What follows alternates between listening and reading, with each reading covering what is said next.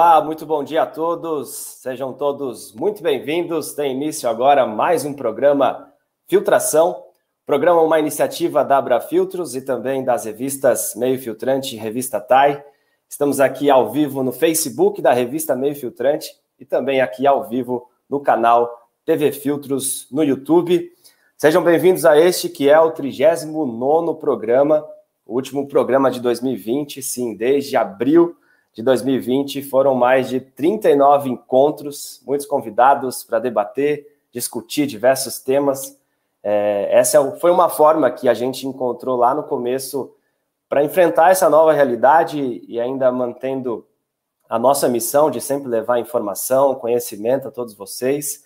É, o nosso programa tem ido ao ar a partir de outubro, uma vez por mês. Antes, nossos encontros eram semanais, agora temos esse novo formato.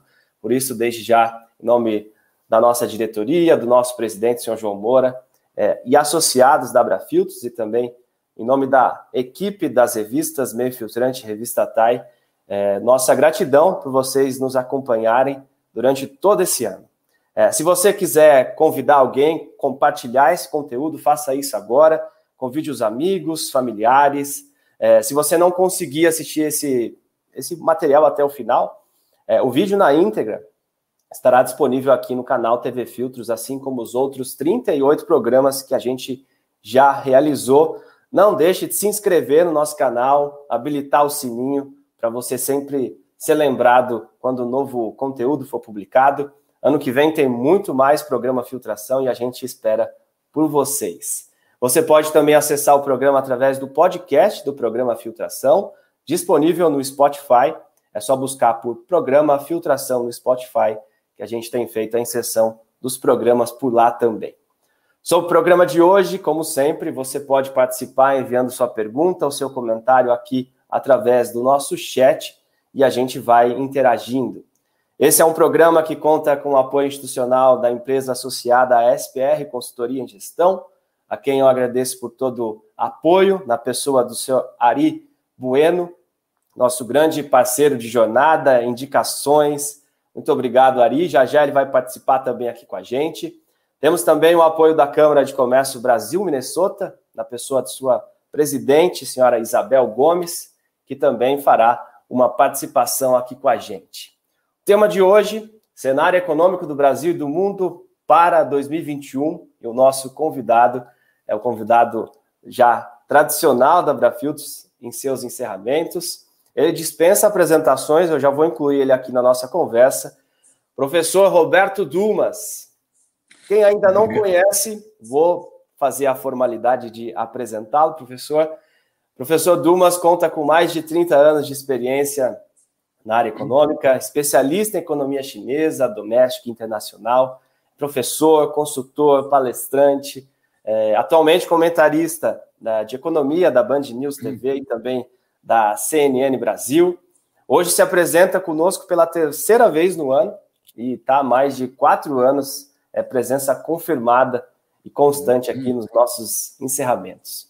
Antes da gente seguir, a gente combinou, combinou antes, é, vale destacar, principalmente num tempo de polarização, o conteúdo apresentado é, vai ser positivo esse ano, é, é de total responsabilidade do nosso convidado, não refletindo o que a pensa, os seus associados, assim como as revistas. Professor, tem um montão de gente aqui querendo te ouvir. Eu, ao longo do, do nosso programa, vou dando aqui o meu bom dia para todo mundo que já é, fez o seu comentário.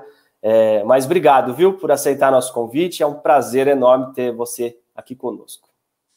Obrigado, Adriano. O prazer é meu. Muito obrigado, Abrafiltos, ao doutor João Moura, é uma pena que nós estejamos, de certa maneira, confinados aqui.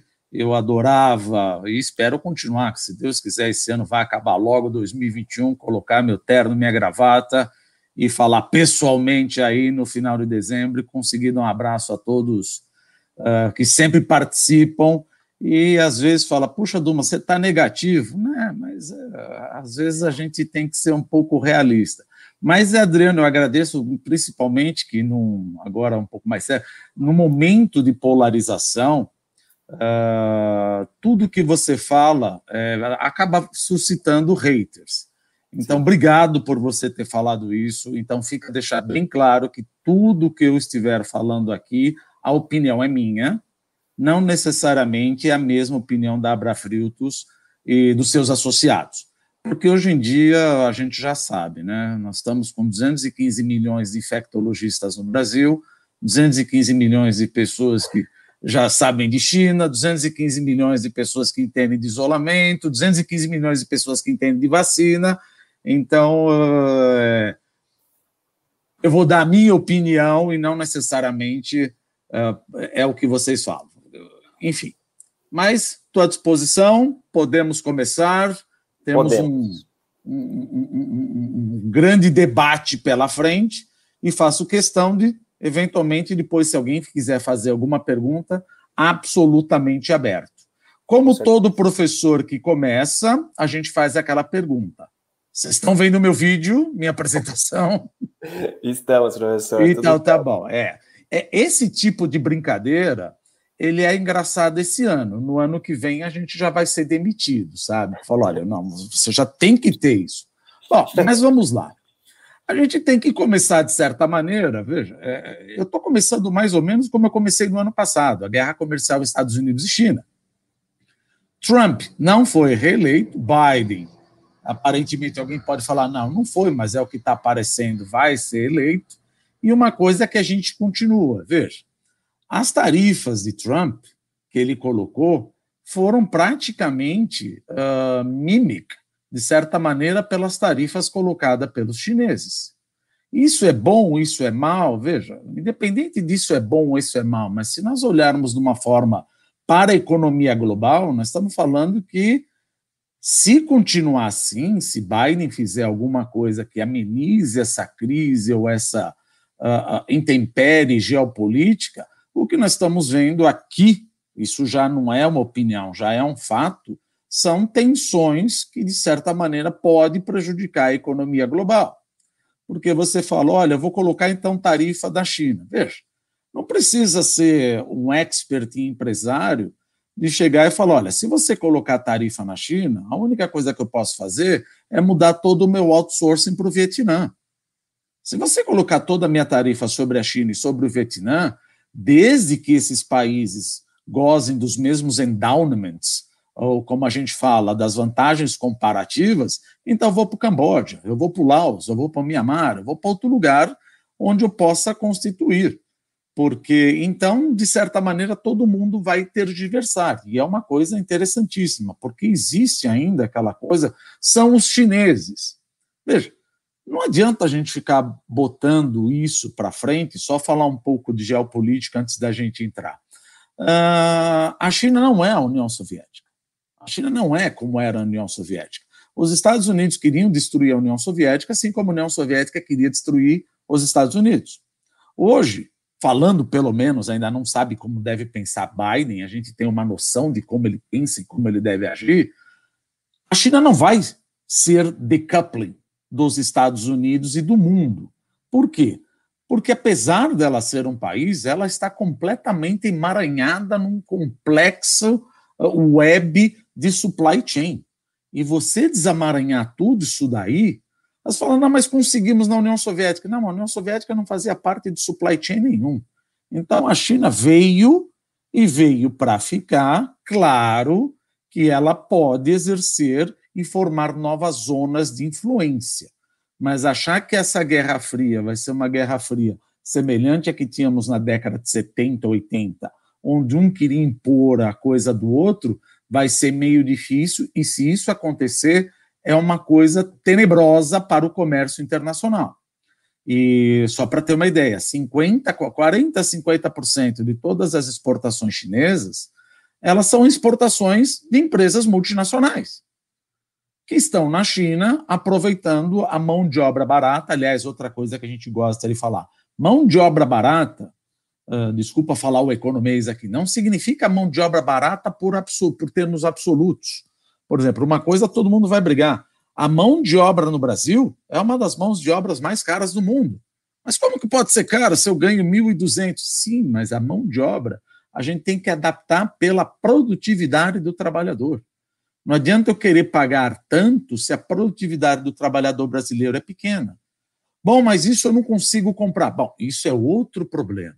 Então, quando nós falamos que um país é competitivo, a gente olha a mão de obra, mas adequada à produtividade do trabalho. Por exemplo, eu lembro de um candidato, eu não sei se eu já falei isso daqui, uh, um candidato falava o seguinte: a mão de obra mais cara da União Europeia ou da zona do euro é do alemão. Discordo diametralmente. Em termos absolutos, ele está com a razão. Mas em termos, se comparado com a produtividade do trabalho, a mão de obra alemã é uma das mais baratas. Mas ele ganha mais. Sim, mas a produtividade do alemão é maior. Então, isso é um ponto que a gente coloca só para mostrar por que, que, às vezes, o Brasil tem uma série de dificuldades para se industrializar e a gente acaba penando, quer dizer, penando não, né? Dependendo cada vez mais do agronegócio. E essa parte que nós já havíamos colocado no ano passado continua. Estamos falando de um problema comercial, e eu acho que isso daí deve continuar com Biden. Mais ou menos. O problema comercial, na minha humilde opinião, é muito mais uma cortina de fumaça. Porque o problema maior aqui é a propriedade intelectual e segurança nacional. Por que propriedade intelectual? Já existe uma corrida em relação à propriedade intelectual que aparentemente os Estados Unidos estão um pouco atrás. Por quê? Porque você tem a Huawei, você tem o Made in China 2025 e o planejamento dos chineses é se tornar uma potência, claro, provavelmente não vai dar em 2025 por causa da pandemia, mas se tornar uma potência em tecnologia de informação em 2025, 2030. E isso é o que mais preocupa os Estados Unidos. E do lado da propriedade intelectual, veja, não tem como alguém que já morou, etc., que estudar, achar que, de fato, a China, de certa maneira, acaba não adquirindo de uma forma não legítima a propriedade intelectual de quem quer entrar no país. Ela pega, ela pega, de certa maneira. É só perguntar para algumas empresas que a gente sabe que, olha, aí você pensa, não, mas Beijing acabou de fazer, quer dizer, acabou não, né? Já faz um ano, fechou um acordo fase 1 com Trump, e se você pegar as 92, 96 páginas do acordo, praticamente em todas as páginas está lá, Beijing vai respeitar a propriedade intelectual. Acho muito difícil. Por quê? Porque em que pese que o governo chinês ele seja centralizado em Beijing, de facto, ele é descentralizado por todas as províncias. Então, as províncias interpretam a lei da maneira que mais lhe convém. Então, é bem provável que, em que pese que Beijing queira respeitar a propriedade intelectual, isso várias vezes aqui nós colocamos, os governadores das províncias eles são avaliados de acordo com a capacidade que eles têm de impulsionar o crescimento econômico. Então, na China, eu tenho a completa facilidade de dizer: existem províncias totalmente dedicadas ao counterfeit. E isso vai ser um problema enorme, não para os Estados Unidos, mas para o mundo inteiro tentar endereçar. Por outro lado, a segurança nacional. Uh, isso eu também já contei no ano passado, mas continua. Tá? Por exemplo, desde que ocorreu o massacre da Praça da Paz Celestial, em 4 de junho de 1989, desculpa se eu estiver me repetindo, mas é que tem gente que acabou não assistindo e a coisa continua como está. Depois que aconteceu o massacre da Praça da Paz Celestial, no Tiananmen Square, em 4 de junho de 1989, o Deng Xiaoping praticamente desapareceu, que ele era o grande líder. Ele desapareceu na China e ele era o grande reformista. Aí você fala, mas era uma, uma economia comunista? Não, não era uma economia comunista. Desde 79, a China não é comunista. Não, mas espera um pouquinho, mas ela é controlada pelo Partido Comunista Chinês. Sim. Aí, depois do massacre, 1990, Deng Xiaoping estava em ostracismo e ficavam discutindo o que, que a China deveria fazer. Voltamos para o maoísmo voltamos para o leninismo, que é diferente, e aí, 1991, caiu a União Soviética. Quando caiu a União Soviética, Deng Xiaoping teve a grande sacada. Falou: olha, se eu não correr agora, eu vou perder todo o avião supersônico e todos aqueles recursos que estão voando vão acabar entrando nas antigas repúblicas soviéticas. Foi aí que ele fez o Great Commitment, o grande compromisso, que envolvia o Partido Comunista Chinês, do tipo: olha, Partido Comunista Chinês, você sempre vai liderar o país politicamente.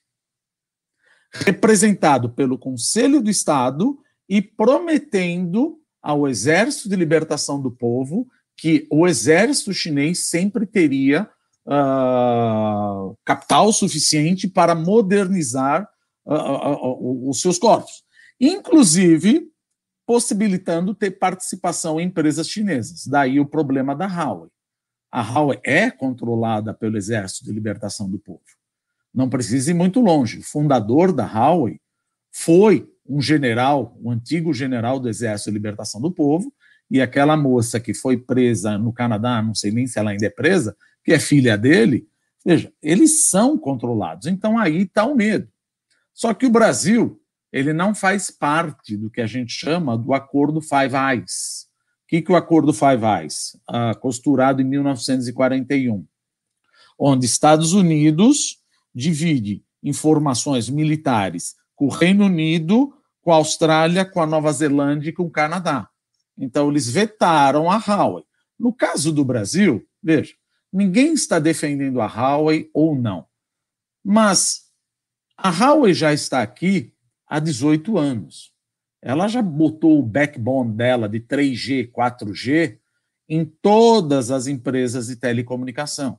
E aí fica aquela pergunta. Eu não sou, veja, cada um no seu lugar. Eu acho que quem tem que decidir isso daí de uma forma pragmática é o Ministério das Telecomunicações. Será, e fica uma pergunta no ar, será que depois de 18 anos que a Huawei esteve aqui oferecendo todo esse backbone, será que implementar o 5G com a tecnologia da Huawei seria verdadeiramente um divisor de águas por, puxa, finalmente agora eu vou conseguir espiar os Estados Unidos?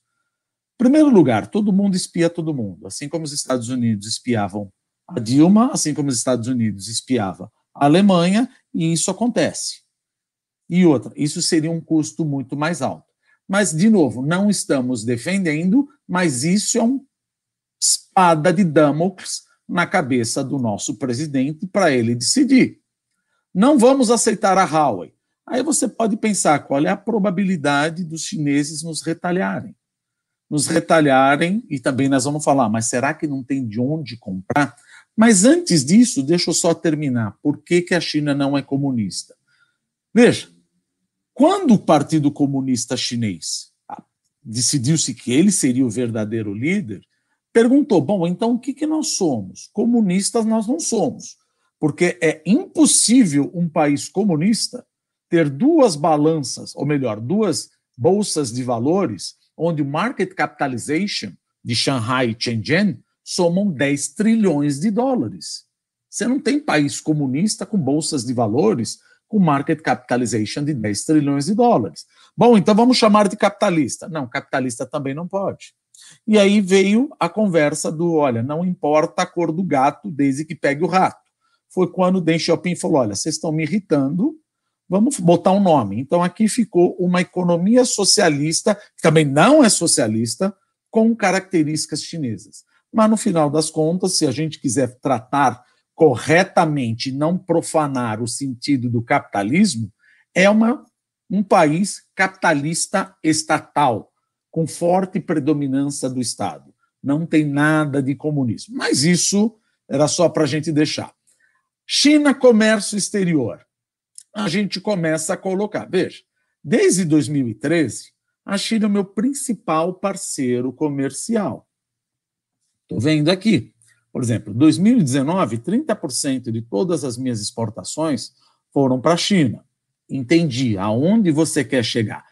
Brigar com o meu maior comprador sem apresentar uh, um argumento fidedigno, não politizado, de que não aceita a Huawei aqui, certamente sofreríamos retaliação. E aí alguém pode falar: não, mas não tem de onde ele correr para comprar todo o agribusiness. Talvez nós estejamos certos para 2020. Talvez a gente pode até estar certo para 2021, mas 2022 não.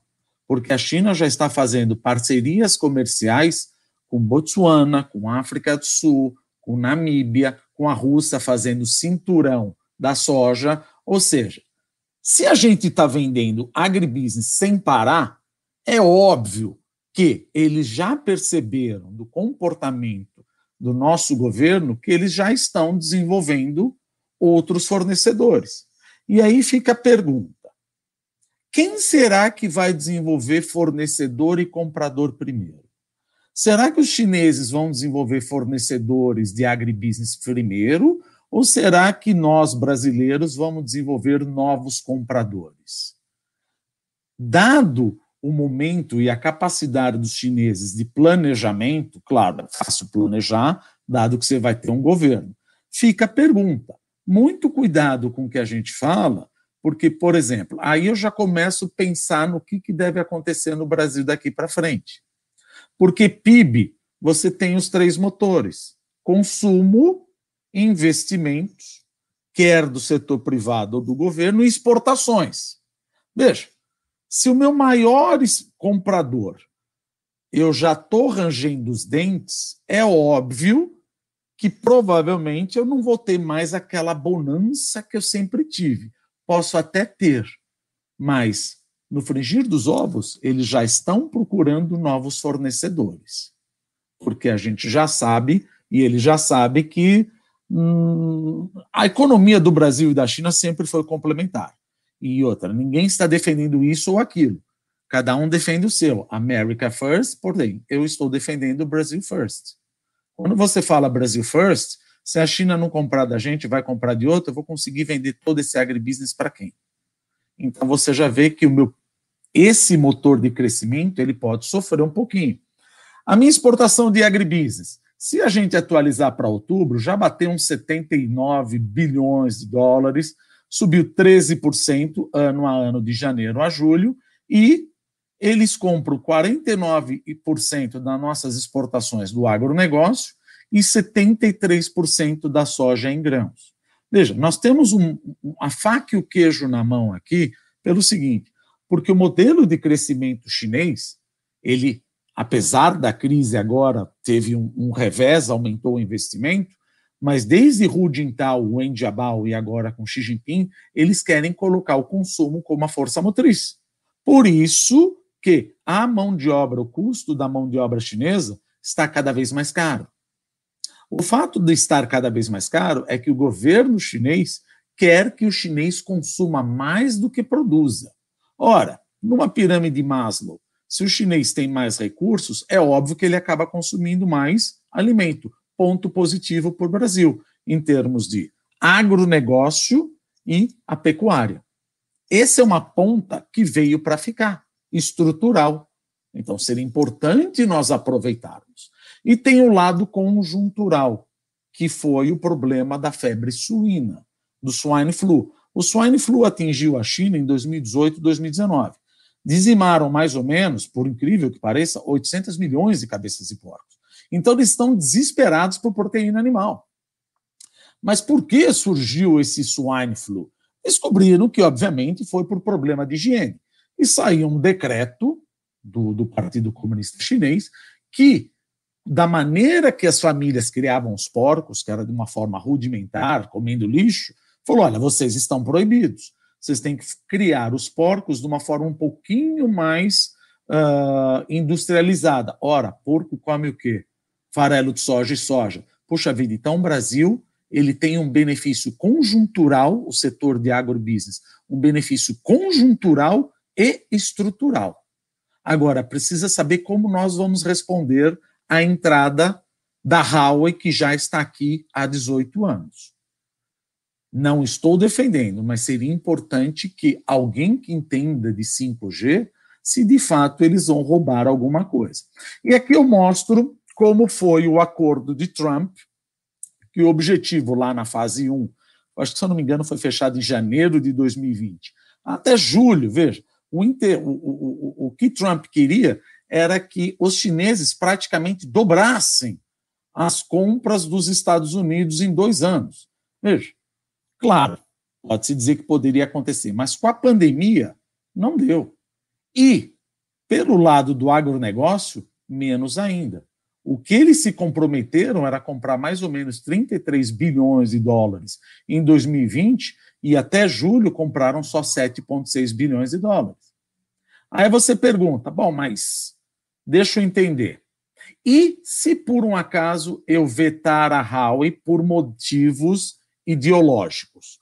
Ou, como muitas vezes saiu no jornal, o governo brasileiro está procurando uma maneira de evitar a Huawei, mostrando que tem algum defeito, buscar algum subterfúgio jurídico. Veja, da onde será que os chineses vão comprar? É óbvio que eles vão se acertar com os americanos. Então, no final das contas, se o Brasil quiser se aliar cada vez mais dos Estados Unidos pós-Trump, existe um enorme risco, ou diria probabilidade, falou, olha, já que é assim, então eu compro do, entre aspas, do meu inimigo. E aí o Brasil fica a ver navios. Veja, várias vezes nós já ouvimos, países não têm amigos, países têm interesses. Não cabe a nós decidir, olha, isso ou aquilo. Cabe a quem é de direito dizer, olha, isso é perigoso. Até agora nós não ouvimos eu já ouvi praticamente 215 milhões de brasileiros falando, não, 5G da Huawei não. Quer dizer, muitos não entendem o que é 5G, mas já lacram. E aí vira uma narrativa que é difícil você desconstruir. Mas não vamos esquecer que esse é um motor de crescimento do Brasil. Aí você pensa o seguinte: mas eu não tenho só a China para vender. Mas antes de eu entrar nisso, por exemplo, só falando das importações dos Estados Unidos aqui. Por que, que eu não coloquei 2020? 2020 foi tudo atrapalhado. Não dá para você falar, claro, nós vamos mostrar que caiu, mas não dá para falar que, olha, isso é um caso estilizado de macroeconomia. Mas todo país que faz uma política fiscal expansionista, ou seja, o gasta mais, a população vai consumir mais. Se a população não produz tudo ela vai importar. Então, se você pegar aqui as importações, isso é dado, isso não é projetado. Você vai ver que as importações em 2018, isso veio da China, isso veio do Japão, isso veio do México, isso veio do resto do mundo. Mas como o governo Trump fez uma política fiscal expansionista, cortando impostos e aumentando o gasto do governo, mesmo que as importações da China tenham diminuído, as importações do México e com o resto do mundo aumentou. Então a pergunta que fica agora para Biden é: se você está preocupado com o teu déficit comercial, você tem que parar de fazer política fiscal expansionista. Porque ao dar mais dinheiro para a população, é óbvio que todo mundo vai às compras. Vamos produzir tudo aqui dentro. Ora, então voltamos à década de 70? Vamos de novo profanar as vantagens comparativas, porque, veja, eu sempre uso aquela uh, uh, uh, explicação. Vamos supor que eu trabalhe uh, num lugar e ganhe mil dólares por hora. E trabalha 24 horas por dia, sete dias por semana. Eu sou caro. O americano é caro. Ele tem a capacidade de desenvolver semicondutores. Agora, eu vou pegar esse americano para fazer alguma coisa que o chinês faz bem barato. Se está difícil de entender, é a mesma coisa que eu falar: será que eu dedicaria três horas da minha vida ou por semana para cuidar do meu jardim? Não faz o menor sentido. Então é melhor eu pegar um jardineiro que vai fazer mais, mais, mais rápido e mais barato. O comércio exterior é isso. Não, mas eu vou prejudicar 110 mil trabalhadores. Sim, em detrimento de 325 milhões de norte-americanos que vão comprar alguma coisa mais cara. Eu não estou defendendo a China, eu estou defendendo o comércio internacional.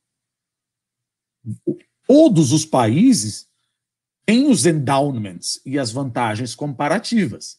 E querer fazer com que, por exemplo, Brasil, que tem uma mão de obra carésima, e os Estados Unidos, que a mão de obra ela não é cara, mas ela é especializada, ele acaba se dedicando a fazer uh, assembled de iPhone e labor intensive products, com o preço da mão de obra, é economicamente é, é, é absolutamente inviável. Talvez economicamente fala não vale a pena, mas nenhum CFO faria isso. Por isso que 50% das exportações chinesas vêm de empresas internacionais. Bom, e com toda essa briga de Trump, o que, que aconteceu? O déficit, isso não é, já aconteceu.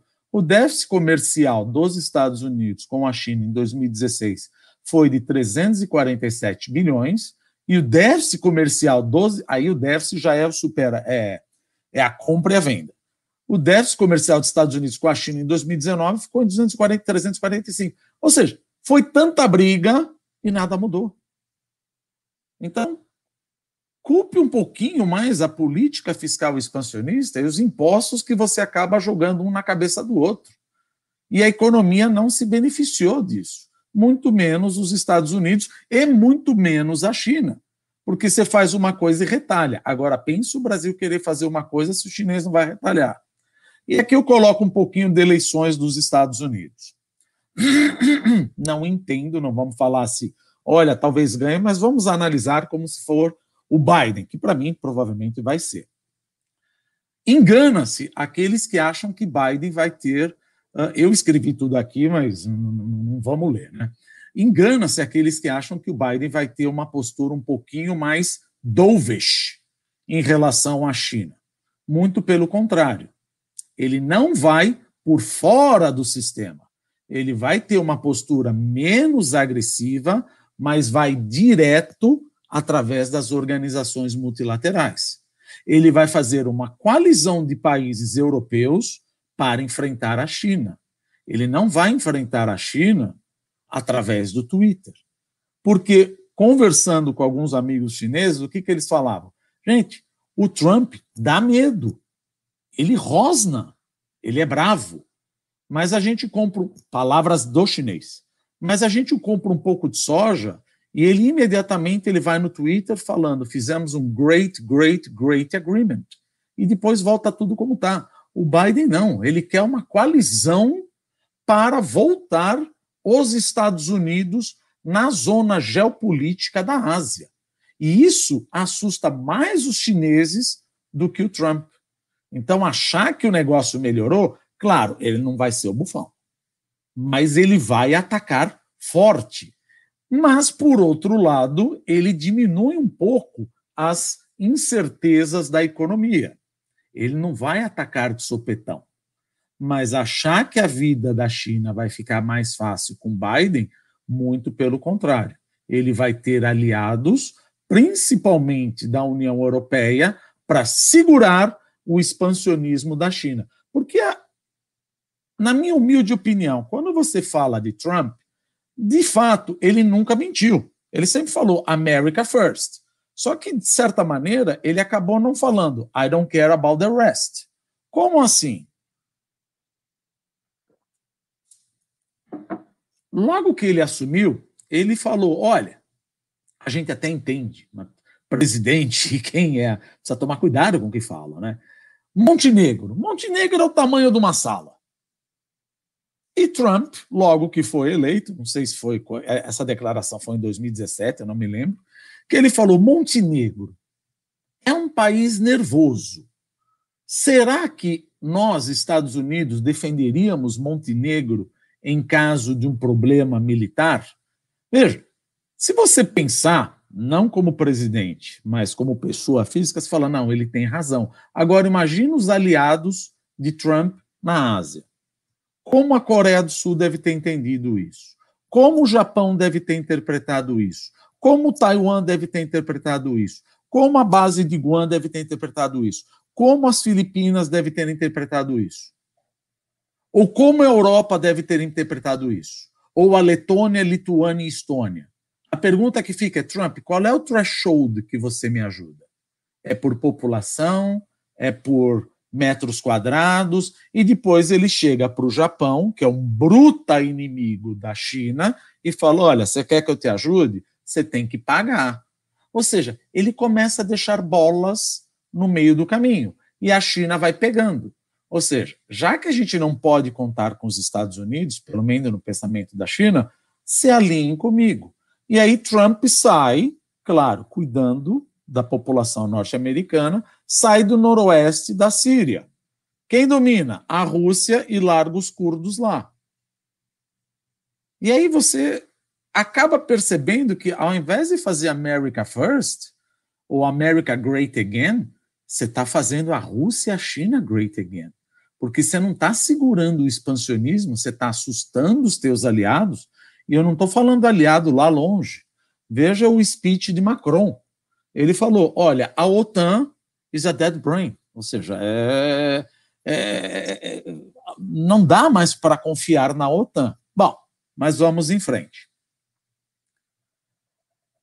Agenda ambiental. Quem assistiu o último, acho que foi o único, né? Debate do Biden com Trump, veja, me deu medo.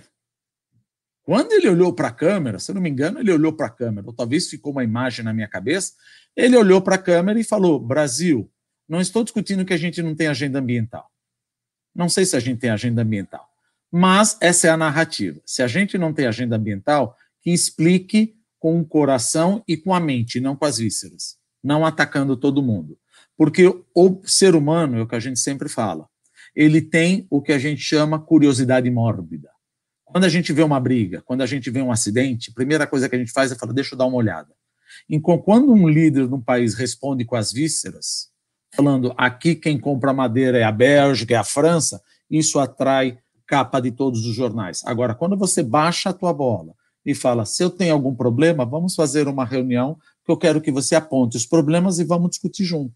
Isso não atrai atenção e é justamente essa crise que aqueles que querem ganhar em cima da gente, por exemplo, França, Irlanda, todo mundo que compete com o meu agronegócio, uh, Austrália, etc., eles falam, era exatamente isso que eu queria ouvir. Quanto mais nervoso, mais eu gato. Só que o Biden rangeu os dentes para o Brasil, falou: ou vocês têm melhor eu apresente uma agenda ambiental, ou vão sofrer as consequências. Adivinha quem sorriu quando Biden falou isso? A União Europeia. Porque a União Europeia, ou seja, o Parlamento Europeu, não estou falando da zona do euro, estou falando dos 28 uh, países lá da União Europeia, uh, nós temos um acordo de livre comércio Mercosul e União Europeia. Mas para isso, para ser enforceable, é necessário que cada país ratifique. E de fato, o Parlamento Europeu, ele não tem um poder de facto, mas ele já deu o call. Ele falou, ele rejeitou o acordo de livre comércio entre os dois blocos por causa da ausência de agenda ambiental. Então, olha o risco que eu estou correndo. Porque no final das contas, o que é o objetivo? Quero saber como é que o Brasil vai sair em 2021. Eu estou correndo o risco de brigar com a China, se eu não aceitar 5G. Eu estou correndo o risco de brigar com os Estados Unidos, que se aliaram, que vão se aliar certamente com a União Europeia e vão exigir uma agenda ambiental, e provavelmente, ele já falou, vou colocar perdas econômicas em você. Agora, deixa eu voltar rapidamente. Olha para quem que eu vendo. Primeiro lugar, China. Segundo lugar, União Europeia. Terceiro lugar, Estados Unidos. Meu Deus, então quer dizer que eu vou brigar com todo mundo que compra de mim? Não, mas eu não briguei com o Mercosul. Sim, mas o Mercosul leia-se Argentina, que vai continuar numa bruta recessão. Então veja, olha como a gente faz análise com nexo causal. Eu não estou achando que as minhas exportações em 2021, 2022 devem continuar batendo recordes como continuou batendo, principalmente no agronegócio, se nós nos comportarmos dessa maneira. Então, eu já estou um pouco murchando um motor do crescimento brasileiro. Não quer dizer que isso vai acontecer. Por exemplo, no final da apresentação, vai ter muita informação. Eu vou falar o que, que a gente tem que prestar atenção. Brasil, 5G. Vamos aceitar ou não vamos aceitar? Brasil, agenda ambiental. Se eu virar os olhos e não prestar atenção, é óbvio que as minhas exportações, que é o motor de crescimento do Brasil, vai sofrer daqui para frente. Então, veja, a gente está olhando com como é que vai entrar. Pode acontecer? Veja, economia é uma ciência social. Não sei se vai acontecer. Mas, se nós respondermos com as vísceras, isso vai acontecer. Então, por exemplo, muita gente fala, você errou. Não. Talvez tudo mude, mas, pelo que nós estamos vendo, eu não acho que talvez nós vamos flexibilizar a maneira da agenda ambiental. Não quero dizer que nós não tenhamos, quero dizer que, como nós respondemos, a narrativa importa mais do que os, os fatos. Por que, que a narrativa importa mais do que os fatos? Isso só para falar do, do, do, motor de crescimento. Veja, eu nunca me esqueço, quer dizer, lógico, então, não dá tempo de ter Alzheimer ainda, né? Mas quando Macron mostrou a foto do, do, da Amazônia queimando. O Brasil ficou em polvorosa, pegou todas as capas, Times, etc. Primeiro, ele cometeu dois erros crassos. Ele mostrou uma foto da Amazônia de cinco anos atrás e falou que a Amazônia é o pulmão do mundo. Ele errou das duas vezes. Era hora do presidente falar: não, Macron, deixa eu te explicar. Essa foto é antiga, a nossa foto atual é essa, espero que esteja melhor. E não, Macron, você está errado. A Amazônia não é o pulmão do mundo pulmão do mundo, salvo engano, são os plâncton do oceano. Então você já tira aquela narrativa. Agora, quando você sai xingando, já não vale mais. Fala, é tudo que eu precisava. E, gente, e a França é o meu maior competidor. Ah, mas ele tem interesse comercial. Ah, vá, não me diga. É óbvio que ele tem interesse comercial. Então responda com calma. Olha, o que você está falando é uma falácia, está errado. Tenta mudar o teu interesse comercial usando um outro argumento, porque esse argumento está absolutamente falacioso e enganado. Pronto, quebrou as pernas, mas não sair correndo atrás da ambulância gritando. Agora, Biden vai me prejudicar? Também não. Porque Biden, aqui uma opinião minha, ele sabe que ele vai precisar do Brasil para conter o expansionismo chinês na América Latina, se é isso que ele quer porque a China é muito esperta. A China, veja, se por um lado os Estados Unidos ele influencia geopoliticamente através do hard power, colocando uh, navios ou uh, uh, militares lá na Ásia, no Japão, na Coreia do Sul, é óbvio que você não pode ter um navio de guerra aqui no Brasil. Então, como é que os chineses ganham a gente? Através do chamado sharp power. Como Sharp Power? Dinheiro. Investindo. Por exemplo, One Belt, One Road, ou Belt and Road Initiative, que deve usar aí mais ou menos 120 países, que a China se prontificou a investir um trilhão de dólares. Se você entrar no Wikipedia, você vai ver que esse Belt and Road Initiative vai falar o seguinte: não, é uma maneira de você melhorar uh, uh, uh, o escoamento das exportações chinesas. De fato, mas tem uma coisa muito por trás disso. O que, que é? Em um caso bastante improvável de guerra ou da China querer invadir Taiwan, é bem provável que Beijing vai pegar o telefone e vai ligar para aqueles 110 países que pega África, Ásia e parte da Europa e falar: quero que você não autorize que as forças norte-americanas utilizem o espaço aéreo. Você vai segurar e atrasar, ou seja, eu estou do lado até você chegar lá. Então, existe um interesse por trás. É óbvio que você não vai achar isso daí. Não, o interesse é econômico. Sim, mas por todo atrás do interesse econômico, existe um interesse que a gente chama sharp power não é o hard power, que o hard power seria, vamos colocar. Aqui, para concluir da parte Biden. a gente fala, se Biden for pressionado pelos Estados Unidos e pela União Europeia, veja, eu vou acabar brigando com todos os meus parceiros comerciais. De novo. E aí muita gente usa, com perdão da palavra, que o problema é direitos humanos. Não há a menor dúvida que a China prejudica os direitos humanos. É só você colocar o uigurs e a província de Xinjiang que você vai ter campos de reeducação. Eles não respeitam os direitos humanos, você tem pena de morte, e se por um acaso algum país, pelo amor de Deus, isso é uma atrocidade, algum país decidir falar, olha, não vou fazer mais negócio com esse país que ele não respeita os direitos humanos, então eu de, repito, então também a gente não deve fazer com a Arábia Saudita. Porque a Arábia Saudita tem bastante pena de morte, chicoteia as mulheres adúlteras e matam os homossexuais. Então vamos parar de fazer com a Arábia Saudita. Então a tua narrativa de utilizar direitos humanos, vamos utilizar para todo mundo. Eu exporto por Oriente Médio. Dubai não tem problema, mas vamos ver no Catar como ficam os direitos humanos, se não tem pena de morte. Então, eu acho que é dar de César ao que é de César. Falar que, ó, por causa de direitos humanos, bom, enfim, só para a gente usar, ver qual é o argumento.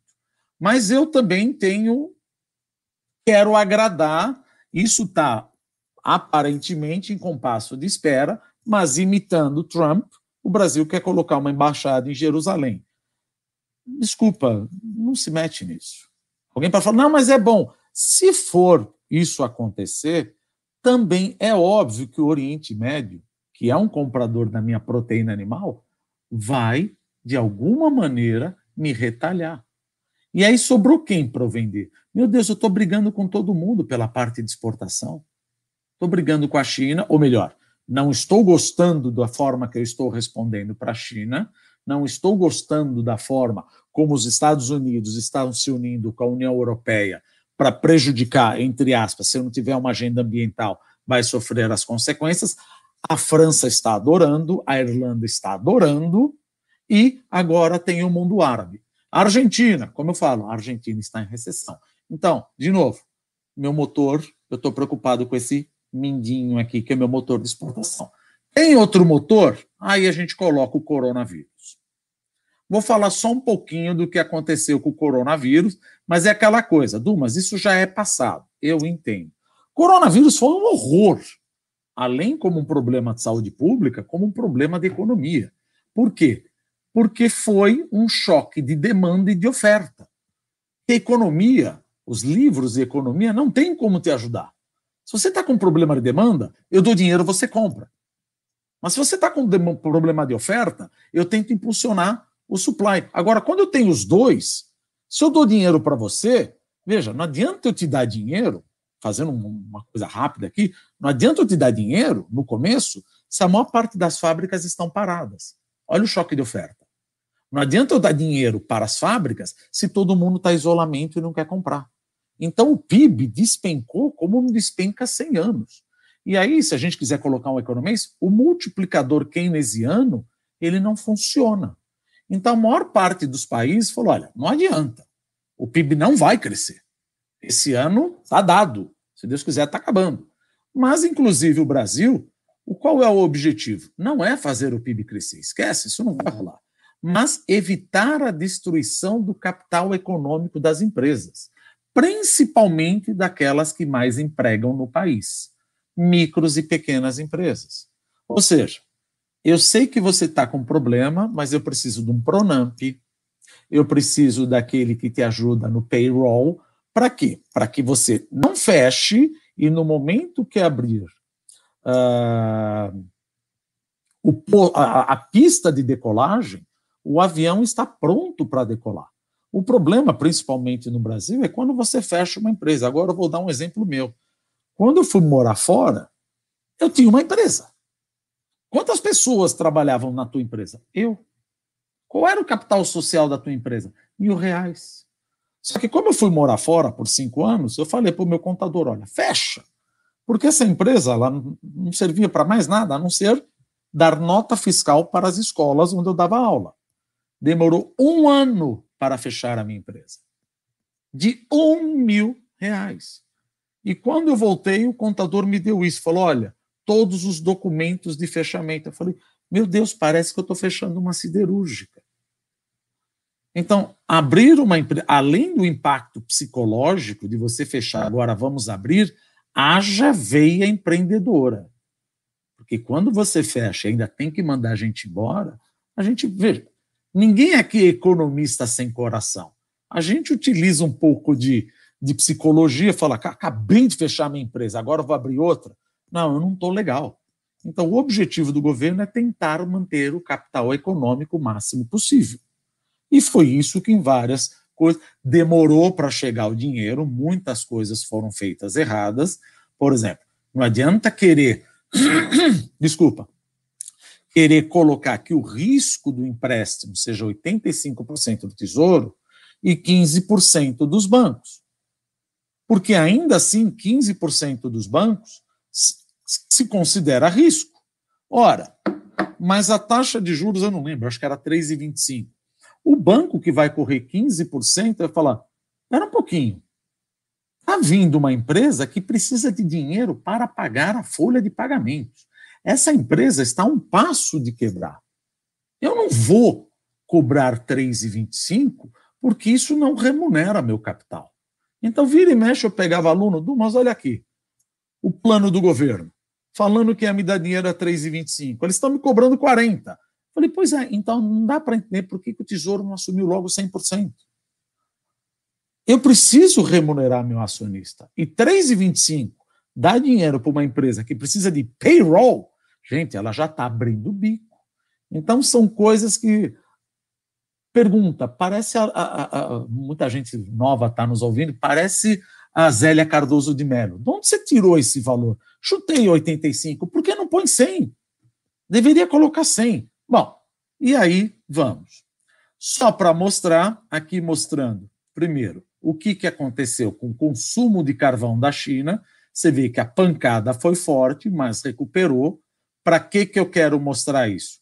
Ah, mas a China. Não, calma, que a China tem uma importância muito grande para países como Chile, Brasil, Colômbia, África do Sul, Austrália, ou seja, todos aqueles que exportam commodities, quer agrícolas e quer metálicas.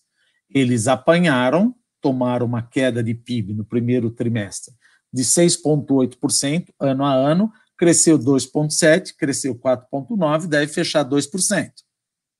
Por que, que você está falando que isso é bom? Veja, Aí, só para mostrar um pouco de tráfego dos passageiros, veja, o negócio foi feio, voltou, mas por que, que eu estou mostrando que isso é bom? Olha o consumo de petróleo dos chineses em relação à produção, consumo anual.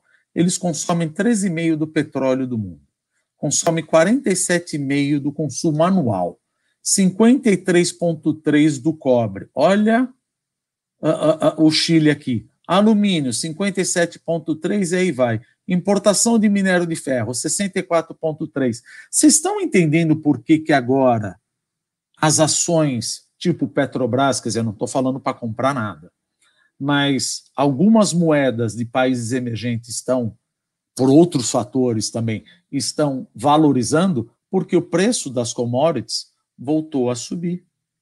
Ora, se o preço das commodities voltou a subir, isso significa que, assumindo que não vai ter briga, eles vão continuar importando forte commodities metálicas da gente, desde que a gente não brigue. Então você tem aí uma tendência de apreciação cambial, mas também tem um outro lado que pode levar uma a, a depreciação. De novo, isso é o tipo de coisa que muita gente fala, cara, isso já passou. Aqui é só para mostrar a tungada da China, a recuperação e como o mundo, os países desenvolvidos e emergentes. Mas é o que eu falo, isso já passou. Eu, como aluno, falo, tá bom, a gente já sabe, apanhamos horrores. Mas estão recuperando. Por exemplo, se você pegar aqui variação comparada com o trimestre anterior, zona do euro, 19 países, União Europeia, Alemanha, Espanha, Alemanha, Espanha, França, Itália, Portugal Estados Unidos, veja, já mostrou uma recuperação ao trimestre anterior. Mas o ano acabou. Se você pegar o meu comportamento com o ano anterior, não tem jeito. O mundo vai ter recessão em 2020. E isso já está precificado. O que eu quero dizer é cuidado com os números. Quando a gente fala um país cresceu 7,7, que é o caso do Brasil, veja, eu cresci de uma base muito baixa, que é o segundo trimestre. Claro, ninguém está dizendo que isso é ruim, mas eu gostaria que eu tivesse crescido levando em consideração o terceiro tri do ano passado. Isso não acontece. Mas qualquer ajuda é bem-vinda. E aí você pega no caso da América Latina. Por que, que a América Latina apanhou demais? Desculpa, deixa eu ver se eu estou Estou indo. Tá, estamos tranquilo. É, primeira coisa, a gente precisa achatar a curva de infecção e mortes. E achatar a curva de recessão. Só que tem problemas. Por exemplo, contas fiscais. Coisas que Japão, Estados Unidos e alguns países da Europa, principalmente a Alemanha, não têm. Você fala, pera um pouquinho, o Brasil tem problema com conta fiscal? Tem. A nossa dívida pública é 100% do PIB. Não, mas a dívida pública do, do, do Japão está 250% do PIB. Sim, mas quantas vezes o Brasil já deu calote na dívida pública? Nunca. Não, cuidado. Porque ao emitir moeda para pagar, isso é um calote, eu gero inflação. Só para você ter uma ideia, de 1980 a 1994, a inflação no Brasil foi de absurdos 12 trilhões percentuais. Se isso não é calote, não estou dizendo que vai acontecer. Mas isso significa que ainda está na minha cabeça. Significa que eu tomei muito calote do governo brasileiro e se você gastar demais, não tem problema. Eu quero ver uma luz no final do túnel, como é que você vai resolver esse problema. E eu não estou vendo como o governo brasileiro vai resolver esse problema. Essa é a verdadeira espada de Damocles no Brasil, o ajuste fiscal. Mas outros problemas, trabalhadores informais, invisíveis. Por exemplo, você quer dar dinheiro, mas aí, por exemplo, vocês ouviram o Bolsonaro falou, gente, eu descobri não me lembro, 20 milhões de caras que eu não sabia nem que existia. E outra, como é que eu vou achatar a curva de infecção se muita gente mora em favela e mora com 5, 6, 7, 8? Mantenha distanciamento social. Caramba, a família inteira mora num quarto cozinha de 12 metros quadrados, todo mundo dormindo junto. Então fica difícil. E não é só o Brasil. Outra coisa, que nem falou, Tamanho da economia informal. Quanto mais informal é a tua economia, olha a América Latina. Apenas atrás da África subsaariana, é difícil a ajuda do governo chegar nesses caras. Por quê? Nem sei que esse cara existe. Nem sabia que esse pipoqueiro tem CPF. Ele não existe. Então, até chegar, demora. Então, você tem uma. Além de demorar, tem além do roubo, mas isso não é aula, deixa para lá. E eu não tenho muito dinheiro e nem muito tempo para ficar procurando esse cara, porque 2020 o Congresso aprovou orçamento de guerra. 2020 você faz o que você quiser. 2021 acabou a festa. Não, mas eu preciso. Veja, ninguém quer o mal, todo mundo quer o bem. Mas tem um problema. Por exemplo, aqui eu faço rapidamente o mapa do coronavírus na América Latina. O que está em vermelho é o pior, contenção, sistemas de saúde, ou seja, você tem capacidade de responder à pandemia, interrupção, dependência de commodities, informalidade, quanto mais informal, pior, estímulos fiscais e se você tem dinheiro. Olha o Brasil. A contenção não foi feita corretamente. Sistema de saúde, ok. A interrupção da atividade econômica. Veja, conversando com pessoas da China, eles falavam o seguinte: não adianta você se isolar. Olha, estou me colocando como economista, não como médico. Tá? Veja, me coloco no meu lugar. Primeiro lugar, o que é para fazer quando você é testado? Assim, falando como economista, deu positivo. Deu positivo, a primeira coisa, acho, talvez esteja enganada. Primeira coisa, olha, você tem que se tratar, tal, não sei o quê. Não, deu positivo, a gente tem que fazer um screening com quem você ficou nos últimos 15 dias e isolar todas essas pessoas também testar e, mesmo que esteja negativo, ficarem isoladas, coisa que no Brasil não faz. Então, a única coisa que você faz, por exemplo, minha funcionária deu positivo, etc. O que, que ela falou? Ah, eu tenho que ficar em casa. Mas ninguém pediu para você pegar as 15 pessoas, ou melhor, as 15 pessoas não, nos últimos 15 dias e fazer um screening? Não. Caramba, então você, a gente sabe que o contágio hoje está de um para um. 100 pessoas infectam 100 pessoas. Então, se por acaso a minha funcionária infectou cinco, ela vai infectar mais cinco e ninguém está controlando aquelas cinco. Então, esse é o problema. E aí, o México. O México que teve o pior aqui, que foi da informalidade. Então, você tem problemas aqui que a gente, no, merc no mercado não, no países desenvolvidos, não conta com esses problemas. Mas o problema maior além da informalidade, na minha humilde opinião, é o endividamento público. Eu não tenho dinheiro. Não dá para eu ficar colocando como Estados Unidos, vamos aprovar mais um pacote. Não tem pacote aqui, não. Mas aí alguém pode chegar, algum keynesiano, alguém com Deus no coração, que também eu tenho Deus no coração, não sou sete peles, que fala, mas a gente tem que dar mais dinheiro para a população. Eu também acho. Só que se eu der mais dinheiro para a população, já cenas dos próximos capítulos, o que, que vai acontecer com o meu endividamento público? Vai aumentar. Ora, se o meu endividamento público aumentar e eu romper o que a gente chama de teto de gastos, teto de gasto, o que, que é? Eu não posso gastar mais do que eu gastei em 2019, 2020, for orçamento de guerra. Não está valendo. Falar uma coisa aqui, quem tem mais de 50 vai dar risada. É chiniqueiro livre. Não está valendo. Mas eu não posso gastar mais do que eu gastei em 2019, multiplicado pela inflação de 2019 e 2020. Mas e se eu gastar? Se eu gastar e não fizer, ou melhor, furar o teto de gasto, que foi aprovado na época do Temer, eu, financiador da dívida pública, vocês que estão nos ouvindo, financiadores da dívida pública, eu não financio dívida pública, financio assim. Todos que põem dinheiro no fundo DI, que põem dinheiro no fundo referenciado, que tem seguro, porque o seguro pega seu dinheiro e compra título público, que tem previdência privada, que tem fundo de garantia, todo esse dinheiro, além de comprar ações outras coisas, eles vão para títulos públicos, fora o tesouro direto. Se eu estou vendo que provavelmente o governo pediu, perdeu e vai continuar gastando, o que, que vai acontecer? Eu vou pedir mais juros. Se eu pedir mais juros, o que, que acontece com os investimentos? Sobe.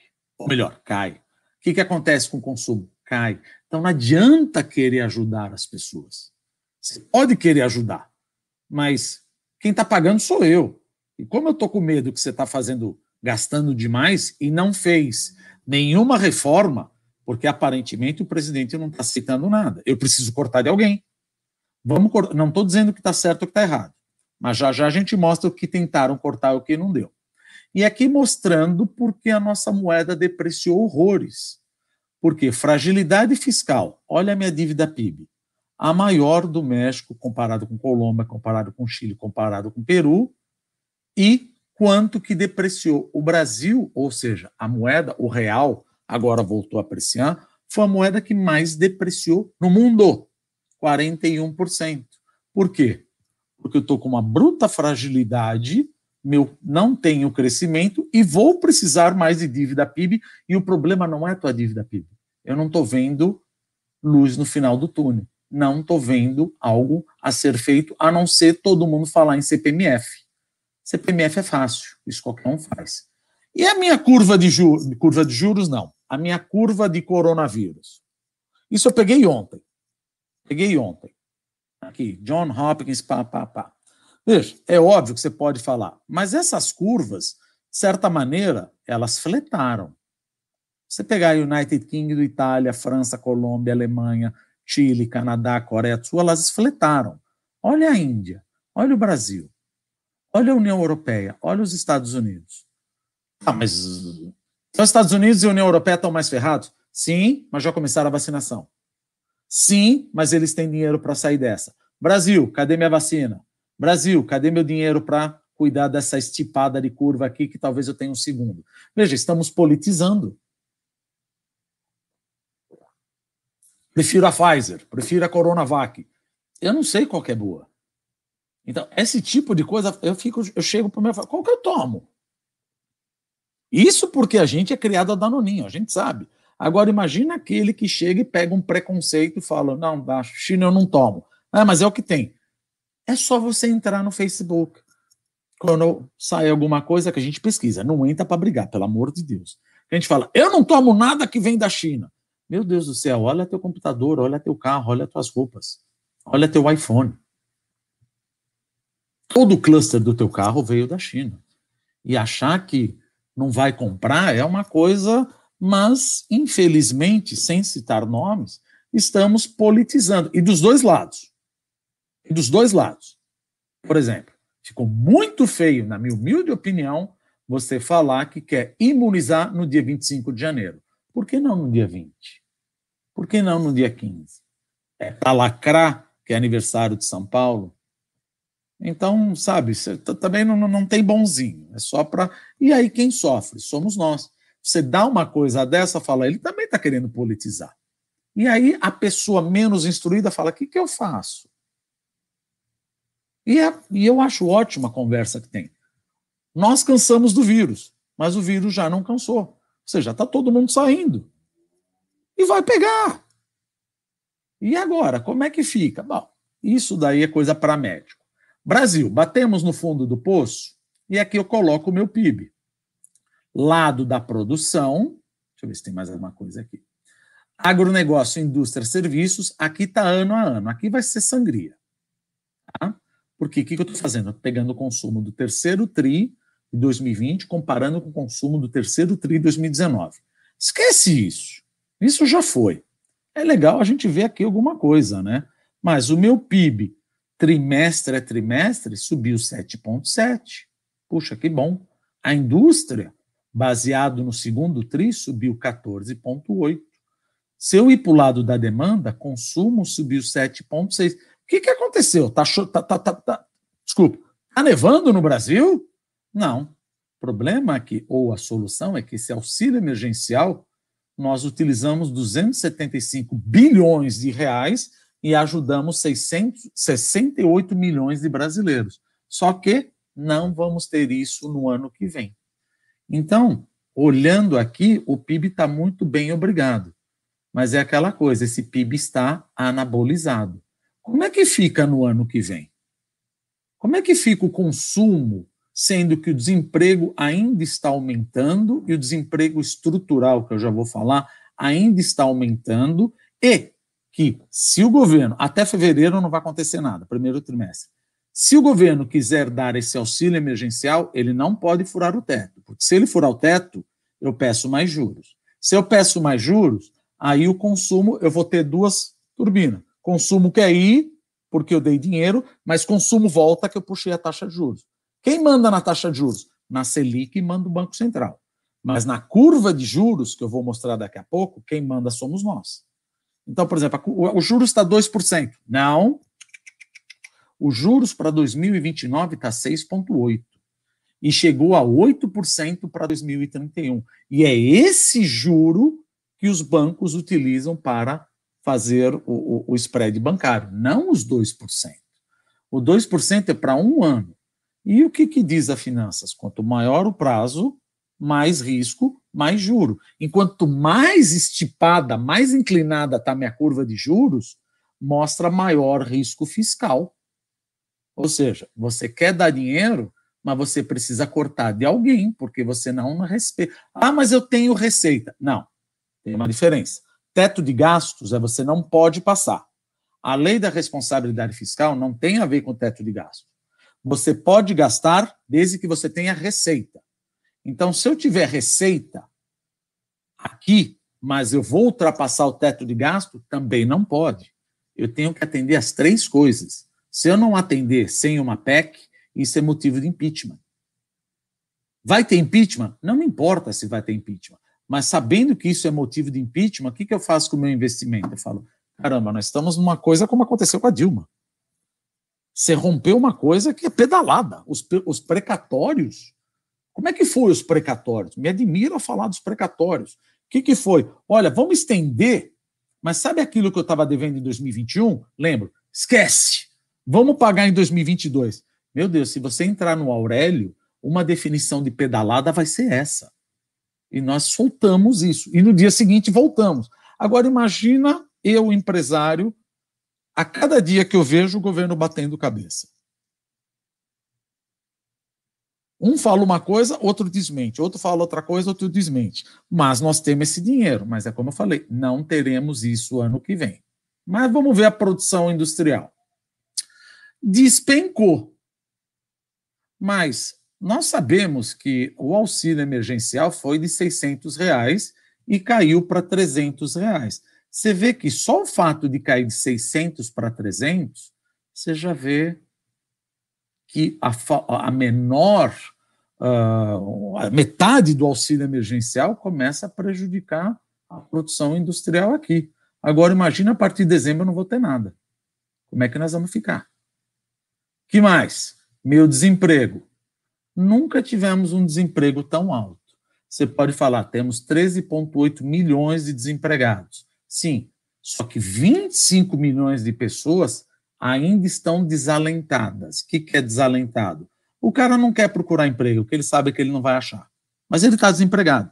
Se você não procura emprego, você não é tido como desempregado. Mas ninguém quer ser desalentado. Por fala, não, não adianta eu sair. Pô, o Brasil estava desempregado ou trabalhando menos do que gostariam. E tem um outro ponto aqui. Eu estava até falando com o Bonazio. Desemprego estrutural. O que é o desemprego estrutural? Se a pandemia durasse dois meses, três meses, eu não acho que nós teríamos um desemprego estrutural. Mas a pandemia provavelmente vai durar nove, dez, doze meses. Mudamos como estamos comprando. O nosso modelo de consumo mudou. Muita coisa está por e-commerce. Até por vontade uh, de se divertir. O que, que eu estou querendo dizer com isso? Por exemplo, hoje em dia nós estamos fazendo essa apresentação aqui online. No ano passado, como é que era a apresentação? Era física. Só para ter uma ideia. A apresentação era física, o doutor João, eu, eu ia de Uber, olha aí, ou de táxi, olha aí. Chegava o doutor João Moura, já servia aqueles pães de queijo, pronto, não vai ter pão de queijo, essa empresa não vai ter. Na hora da saída, ele me convidava para almoçar, eu já pagava mais um pão de queijo, tomava uma coca e voltava do táxi. Não vai ter nada disso agora. Não vai ter nada disso agora. Ou seja, nós aprendemos a trabalhar de casa. Nós aprendemos, estamos gostando do fenômeno stay at home. Ninguém está querendo dizer que nós vamos trabalhar 100% em casa, mas pelo menos de uma a duas vezes por semana nós vamos ficar em casa trabalhando. E o que vai acontecer com a turma da limpeza do prédio onde você trabalha? E o que vai acontecer com a turma de segurança? E o que vai acontecer com o pessoal dos restaurantes que sobreviviam de você comendo todos os cinco dias? E o que vai depender, por exemplo, da gasolina, do Uber? Ou seja, vai ter um desemprego estrutural. E outra, a pandemia antecipou o inexorável, a digitalização das coisas. E nós, criados eventualmente a Danoninho, nós até conseguimos acompanhar, mas tem muita gente no nível mais baixo que não vai conseguir acompanhar essa digitalização. Por exemplo, os bancos. Os bancos já estão mandando embora 11 mil trabalhadores e falam, estou digitalizando, não preciso mais de agência. Escola, por exemplo, eu dando aula, vira e mexe, a gente dava aula, o aluno fala, Du, mas não deu para chegar hoje porque eu estou com trabalho. Agora eles vão pedir o quê? Ensino híbrido. O ensino híbrido que vai acontecer? Du, mas não deu para chegar, vou assistir daqui. Assistir daqui, ele já não pega o carro, já não gasta gasolina, não troca o carro, não come lanche, não vai no pipoqueiro, não toma cerveja depois que acabou a aula. Preciso de menos segurança, não preciso tanta gente limpando as privadas. Essa turma vai ficar desempregada e não tem lugar. Ou seja, nós estamos trabalhando de casa. Então, esses 14,6 deve bater uns 16 e poucas pessoas vão voltar. Então, isso prejudica meu consumo. Veja, eu falei da exportação. No meu consumo, eu só vou ter consumo se a extensão do auxílio emergencial ocorrer sem furar o teto. O auxílio emergencial, olha aqui a renda do trabalhador. Graças ao auxílio emergencial, a renda do trabalhador subiu 4,8% desde a pandemia. Não, mas não faz sentido. O desemprego subiu. Como é que a renda subiu? Graças ao auxílio emergencial. Só que isso acaba. E para o ano que vem, se eu não tiver auxílio emergencial? E se eu tiver, eu furo o teto de gastos. Não, mas espera um pouquinho. Dá para ter sem furar o teto de gastos. Sim, dá, mas tudo que eu for furar, aí entrando na política, você vê que a gente vai em política, vai em psicologia, tudo. Se eu furar, de alguma maneira vai prejudicar a popularidade do executivo. Será que ele vai aceitar? Porque nada melhor do que você dar toda essa grana e tua popularidade subir. Agora, se tirar, existe já prêmio Nobel de Economia que fala a felicidade de receber é menor do que a tristeza quando você perde. É aquela coisa, é melhor não ter do que ter e depois perder. Isso é óbvio. Isso é um prêmio Nobel de Economia. CAGED. CAGED está criando, ou seja, empregos formais. Está criando, graças a Deus. Mas veja, nós ceifamos 1,6 milhão. Isso é um lado bom. Mas vamos ver para o ano que vem. Se a gente olhar aqui vendas ao varejo, cresceu. Principalmente mês a mês anterior, mas você acaba percebendo que os setores stay at home foram os que mais se beneficiaram. Hipermercados e supermercados. Comemos para diabo, através do e-commerce. Móveis eletrodomésticos. Ou seja, eu preciso mudar todo o meu, a minha televisão, etc, tal, tal, tal. Os outros, tipo veículos, motores, eu não preciso dessas coisas. Livros, jornais, não, eu tenho meu iPad. Então, tudo aquilo que é stay at home, olha aqui, vestuário, tecidos, não foi tanto. Combustíveis também não. Por isso que você, agora indo um pouquinho para os Estados Unidos, você vê a performance das empresas FANG, que é o quê? Facebook, Apple, Amazon, Netflix e Google bombaram, que são as ações stay at home. Agora eles estão trocando para comprar ações que dependem de commodity, porque como a China está se recuperando, eles estão indo para commodity. Então tem explicação das FANGs bombarem na bolsa. Fala, o que, que você vai fazer em casa? Vou ver Netflix. O que, que você vai fazer em casa? Vou entrar no Google e vou comprar alguma coisa. E outra, não sei se todo mundo está me ouvindo, é assim, deixa eu pegar só um pouquinho d'água. Mas hoje em dia, talvez alguém fale, não, no começo possa mudar, mas hoje em dia, o brasileiro, isso não é uma coisa ruim, o brasileiro acabou ficando um pouquinho mais preguiçoso. Como assim preguiçoso? O modo de compra mudou. No ano que vem, a hora que acabar a pandemia, minha mulher virar para mim e falar, vai lá e compra uma calça, primeira coisa que eu vou fazer, eu vou entrar no Mercado Livre. Para que, que eu vou lá? Eu vou lá para passear. Se passear e comprar calça é uma coisa, mas sair de casa, cara, eu estou passeando tanto no Mercado Livre e outra, conversando até com umas empresas, tipo, não vou falar nome, mas que vende terno, eles estão falando, nós estamos desenvolvendo um processo de digitalização e computadorização do que? De ter o atendente na tua casa.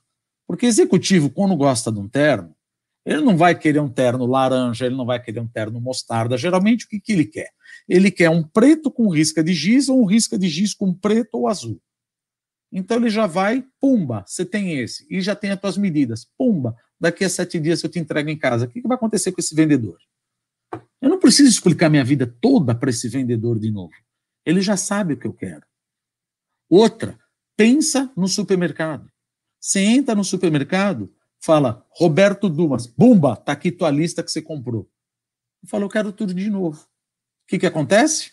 Não vou precisar de caixa registradora, não vou precisar de um monte de gente, vou precisar do entregador, não vou de Uber, não vou de carro. Ou seja, o consumo, o padrão de consumo está mudando. E isso tende a prejudicar determinados setores e o consumo. Inflação. Aqui eu coloquei inflação dos alimentos em casa, que é uma pena. Por quê? Porque a inflação de alimentos é o que mais prejudica o mais pobre.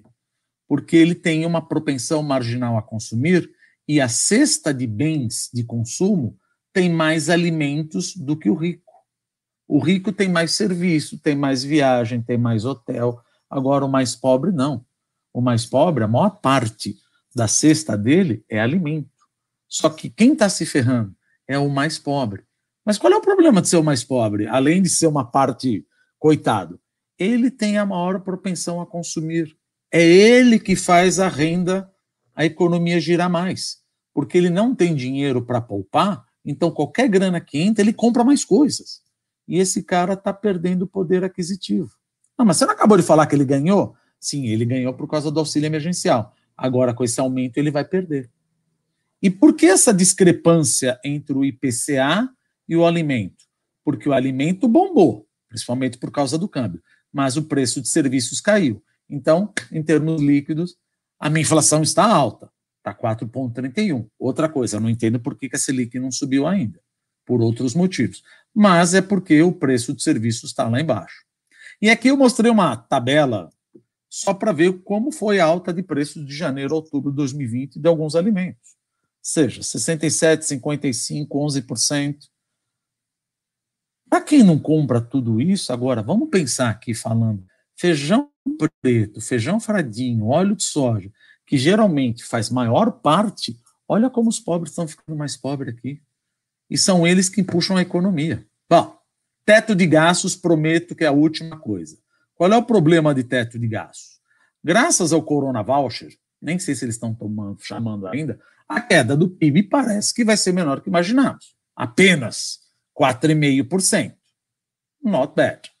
O atual Bolsa Família atende apenas 14 milhões de pessoas e oferece 190 reais para cada uma. O governo precisa um meio de lançar essa, e aqui é uma brincadeira que nós já vimos. Lança Renda Brasil. Ninguém mais fala de Renda Brasil. Vamos falar de renda cidadã. Ninguém mais fala de renda cidadã. O que, que nós vamos ter agora? Renda pentacampeão? Numa hora, quando eu vejo isso, que de um dia para o outro, um fala, o outro desmente, o meu ímpeto de investir, fala, cara, vocês estão batendo cabeça. Vocês descobriram que barata voa. Ninguém está mandando. Isso me assusta. Eu preciso respeitar o teto de gastos. Não posso tirar do orçamento. Preciso respeitar a lei de responsabilidade fiscal. Se essa grana viesse, 65 bilhões aqui e tal, você precisa ter uma receita vinculada. Se for CPMF, você vai me atrapalhar. Eu não tenho receita vinculada e vou furar o teto de gasto. Os interesses do presidente, isso não é. Ele falou: não quero retirar dos pobres para dar para os paupérrimos. Perfeito. Mas ele também não quer mexer nos direitos adquiridos dos atuais servidores. Preciso satisfazer as novas alianças com o Centrão. Gente, está difícil. Eu não consigo tirar nada que prejudique a popularidade. É a mesma coisa que eu chegar em casa e falar, filha, você não vai mais para o clube. É óbvio que ela vai ficar triste comigo. Não, mas eu tô. Vai ser difícil. Como é que eu vou fazer um negócio desse? Até fevereiro, março, não vai ter nada. Então o mercado já sabe: olha, acabou o ano.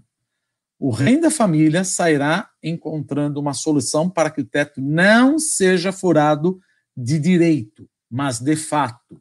Já estão querendo falar que teremos uma segunda onda de coronavírus e usar, esticar o orçamento de guerra para mais três meses. Perante Deus e perante o Espírito Santo, eu acho que isso é muito bom. Mas eu, como financiador da dívida pública, isso me assusta. Aqui tem uma equaçãozinha boba. É só para mostrar como é que a dívida PIB evolui e entra numa trajetória explosiva. É simples. Como é que a minha dívida aumenta?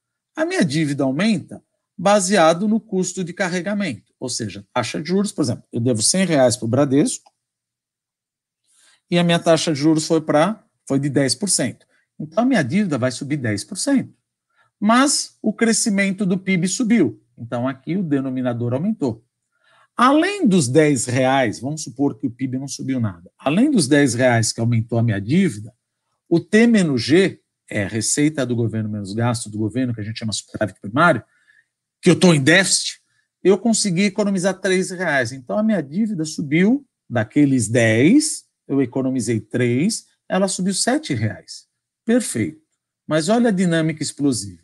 Aqui só mostrando o custo de carregamento. Olha como fica a dinâmica explosiva. Em um cenário de falta de confiança no endereçamento da dinâmica da dívida pública, vamos estourar o teto, o teto de gasto porque é o que vale. Tá bom. Se a gente fizer isso, eu vou pedir mais juro. Se eu peço mais juro, investimento e consumo cai. Se investimento e consumo cai, eu vou ter menor superávit primário e menor crescimento econômico. Porque se investimento e consumo cai e o PIB não cresce, não estou dizendo que cai, não cresce, a base de tributação fica menor. Como fica essa equação? Deixa eu ver. Estou desconfiado. Se eu estou desconfiado, o custo de carregamento da dívida aumentou. Eu quero que você pague mais juros para eu comprar título público. Se o custo aumentou, meu crescimento econômico cai. Meu crescimento econômico ou cai ou é menor, a base de tributação fica menor, o meu superávit primário fica pior. Portanto, a minha dívida sobe. Se a minha dívida sobe, você me assusta de novo. Aí eu peço mais juro. Eu peço mais juro, eu estou retroalimentando. Eu entrei numa dinâmica explosiva da dívida pública. Esse é o problema. E aí continua. Como é que está a minha dívida pública? Peguei outubro. Dívida pública doméstica. Estou com 4,3 trilhões de reais. 38% está em LFT, letra financeira do Tesouro. Essa letra financeira do Tesouro, ela representava 41%. Só que ela é indexada a Selic. Quanto está pagando a Selic? 2%. Quanto está a inflação? 4,31%. Então o governo não está conseguindo vender LFT. Saiu, inclusive, hoje no jornal. Ele está vendendo LTNs. Puxa, mas a LTN não é boa? Ela é pré-fixada, letra do Tesouro Nacional, só que o prazo é menor. Então, eu estou encurtando o prazo da dívida pública. Será? Deixa eu dar uma olhada. LTN e NTNF eu tenho um prazo de 1,8 e 2,1. LFT 5,4. NTNB, que é o IPCA, tá bom. Mas a, o prazo da minha dívida pública está encurtando. Veja, qual é a participação da LFT nos leilões? Em 2018 foi 49%, em 2019 38%, em 2020, em 2020 20. Gente, se a gente não subir Selic, eu estou entrando no que a gente chama numa dominância fiscal. O que é dominância fiscal? A política monetária passa a ser mandada pela política fiscal. 2020. Antigamente, tudo que eu ofertava da LFT, eu vendia, agora está 54%. Quanto que vence de dívida em 12 meses? 27%. É por isso que uh, o Paulo Guedes falou: se a gente não endereçar o problema da dívida pública, nós vamos entrar em hiperinflação.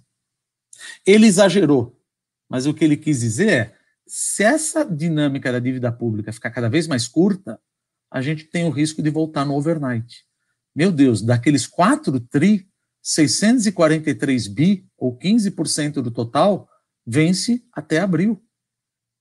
Se eu não aumentar a Selic, eu vou diminuir o prazo cada vez mais. E o que, que o governo fez ontem? O Banco Central não aumentou a Selic. Eu não estou conseguindo, estou piorando o vencimento, ou seja, o prazo da dívida, como devia para seis anos, agora está quatro, três, dois anos. Isso acaba ficando problemático.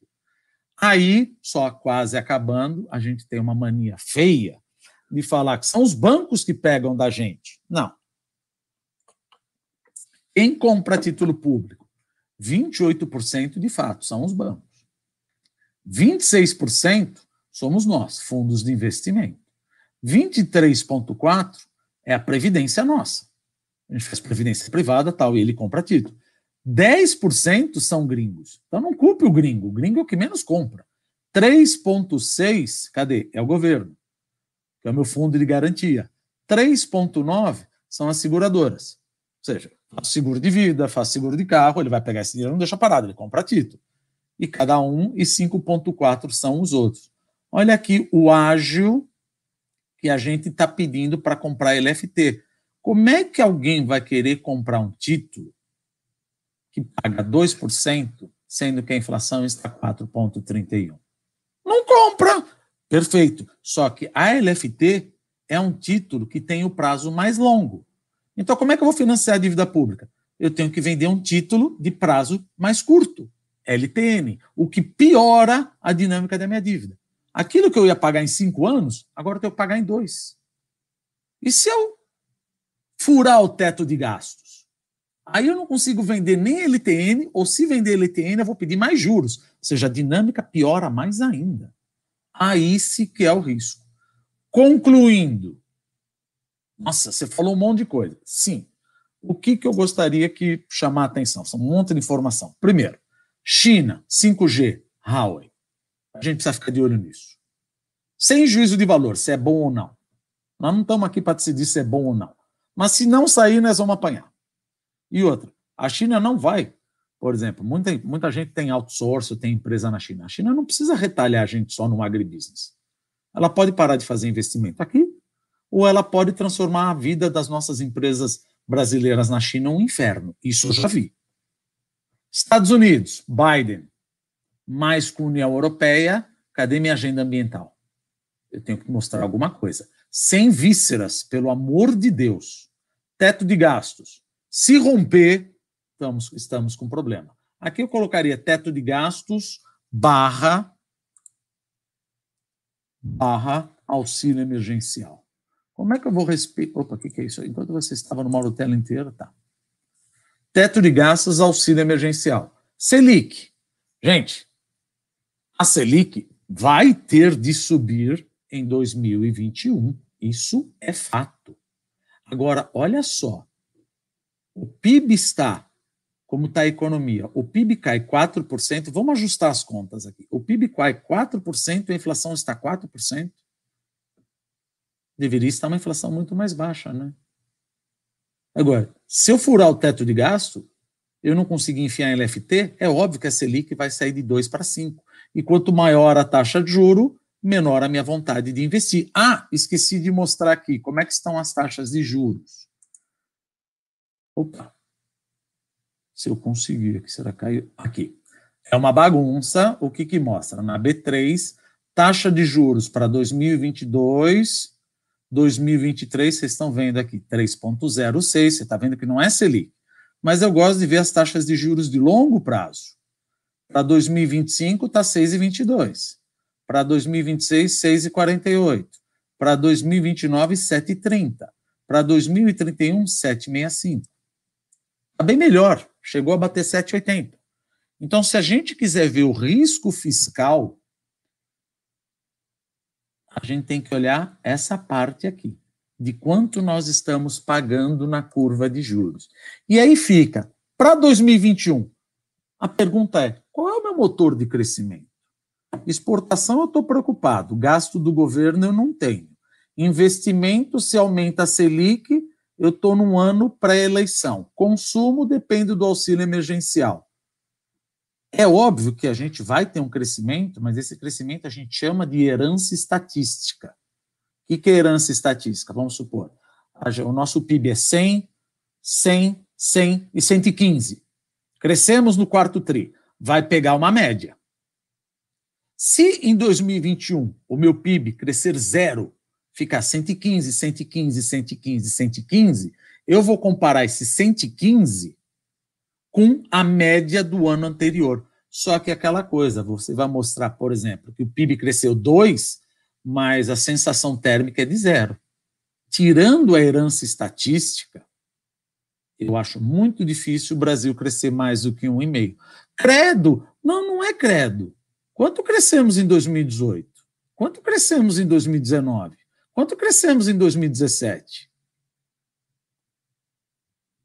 Talvez você mostre quatro, mas aí é o termômetro que está mostrando quatro, porque como o quarto tri foi bom, a média puxa, e aí eu falo, olha, eu não cresci nada, mas a minha média está bem menor desse ano. Sim, mas isso é apenas um casuísmo estatístico. Cuidado com ele. Enfim, era isso que eu queria dizer. Estou à disposição agora para todo mundo me xingar, falar que eu sou o, o jockey do apocalipse, né? Vou deixar aqui, como é que eu deixo? Cadê o, o Vou deixar aqui aberto. Nossa, tem tanta coisa. Bom, enfim, estou aqui aberto. Não teve nenhuma pergunta. Eu não sei se isso é bom ou mal, mas estou absolutamente à disposição, caro Adriano. Professor, teve um comentário aqui é, e eu faço dele as minhas palavras, foi da Mari. Ficou sensacional, que aula. Que bom, Mari, fico contente. Exatamente isso. É, como sempre, é, muito conhecimento, muita a didática muito boa e a gente gosta muito de ouvi-lo. Até que você não foi tão pessimista. O coração vai melhorando quando a gente fica mais velho, né? Quero aqui rapidamente, é, o nosso tempo está super estourado já. É, agradecer a todo mundo que, que esteve aqui com a gente, que ficou aqui com a gente, todo mundo que deu o seu bom dia aqui. Paulo Ademar Verquete, José Piccolo, João Jodas, Marcos Carneiro, Rogéria, é, editora das revistas Meio Filtrante. Rogéria! Dona Rogéria, como vai? nossa parceira nessa iniciativa, obrigado.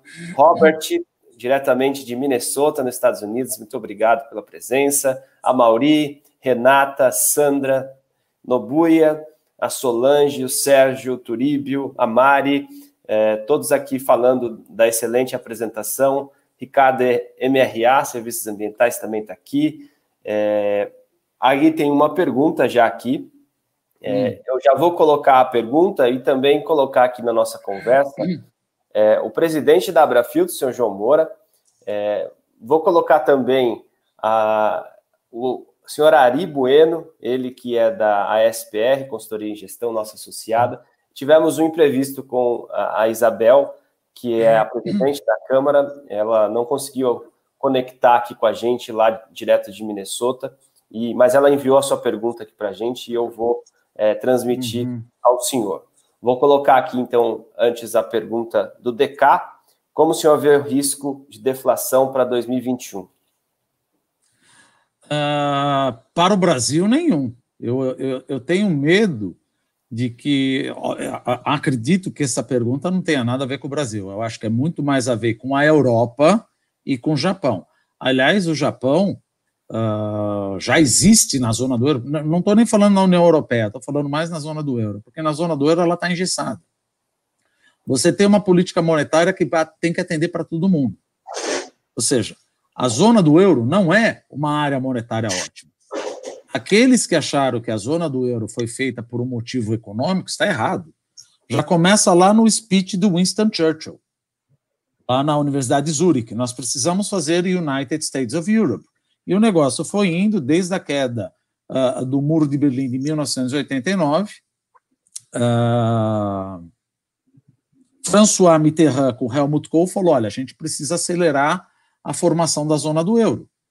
Só que Helmut Kohl falou: olha, nós não somos uma área monetária ótima. O que é uma área monetária ótima? Uma política monetária não vai servir para todo mundo.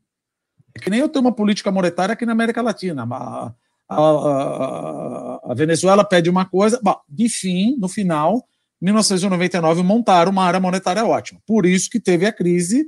Os juros serviram muito bem para, os, para a Alemanha, obrigado, mas para a Itália e Espanha ficaram ter, territórios negativos por isso que teve a bolha uh, de real estate. E o que é pior, você montou um avião com uma turbina só. Por quê? Porque a Europa não tem. Uh, não é uma responsabilidade fiscal, é o federalismo fiscal. O que, que é? Um país pode emitir um bond com garantia solidária de todo mundo. Alemanha, Holanda, Áustria não aceitam isso. Mas veja, não dá para você ter uma moeda única sem ter uma política fiscal única. Você, você decolou com um avião e que não era. Isso vai completamente contra a área monetária ótima. Aí você fala, mas os Estados Unidos não é assim? Sim, mas, por exemplo, um grego, uh, por exemplo, um, um, um nova-iorquino perdeu um emprego em Nova York, ele pode arranjar emprego na Califórnia, em Dallas, em Texas tal. Agora, um grego perdeu um emprego em Atenas, vai ser muito difícil ele arranjar um emprego na Alemanha. Apesar de ter a livre movimentação, você tem barreiras linguísticas, você tem barreiras culturais. Ainda mais com refugiado, não é assim. Então, você está querendo dizer que a área monetária ótima foi montada errada? A área do euro? Sim. Então, existe, respondendo à pergunta, o risco da zona do euro sofrer uma japanificação. Ou seja, recessão e deflação. E isso é pior do que inflação, porque não tem quem te tira do buraco. Porque se a taxa de juros é zero, ou eu faço quantitative easing, mas é uma coisa simples. Todo mundo fala, não, o Japão é cultural. Não é cultural, o Japão é inteligente. Doutor João Moura está de bigode, mas depois eu falo. Agora que eu vi, não estava reconhecendo, eu falei, quem é? Por que, que não tem nada a ver cultural? Veja, se eu vejo que uma coisa está caindo de preço e eu vou perder o emprego, é óbvio que eu vou postergar essa compra. Ao postergar essa compra, eu mando gente embora e derrubo o preço mais ainda. E eu entrei num ciclo vicioso deflação-recessão.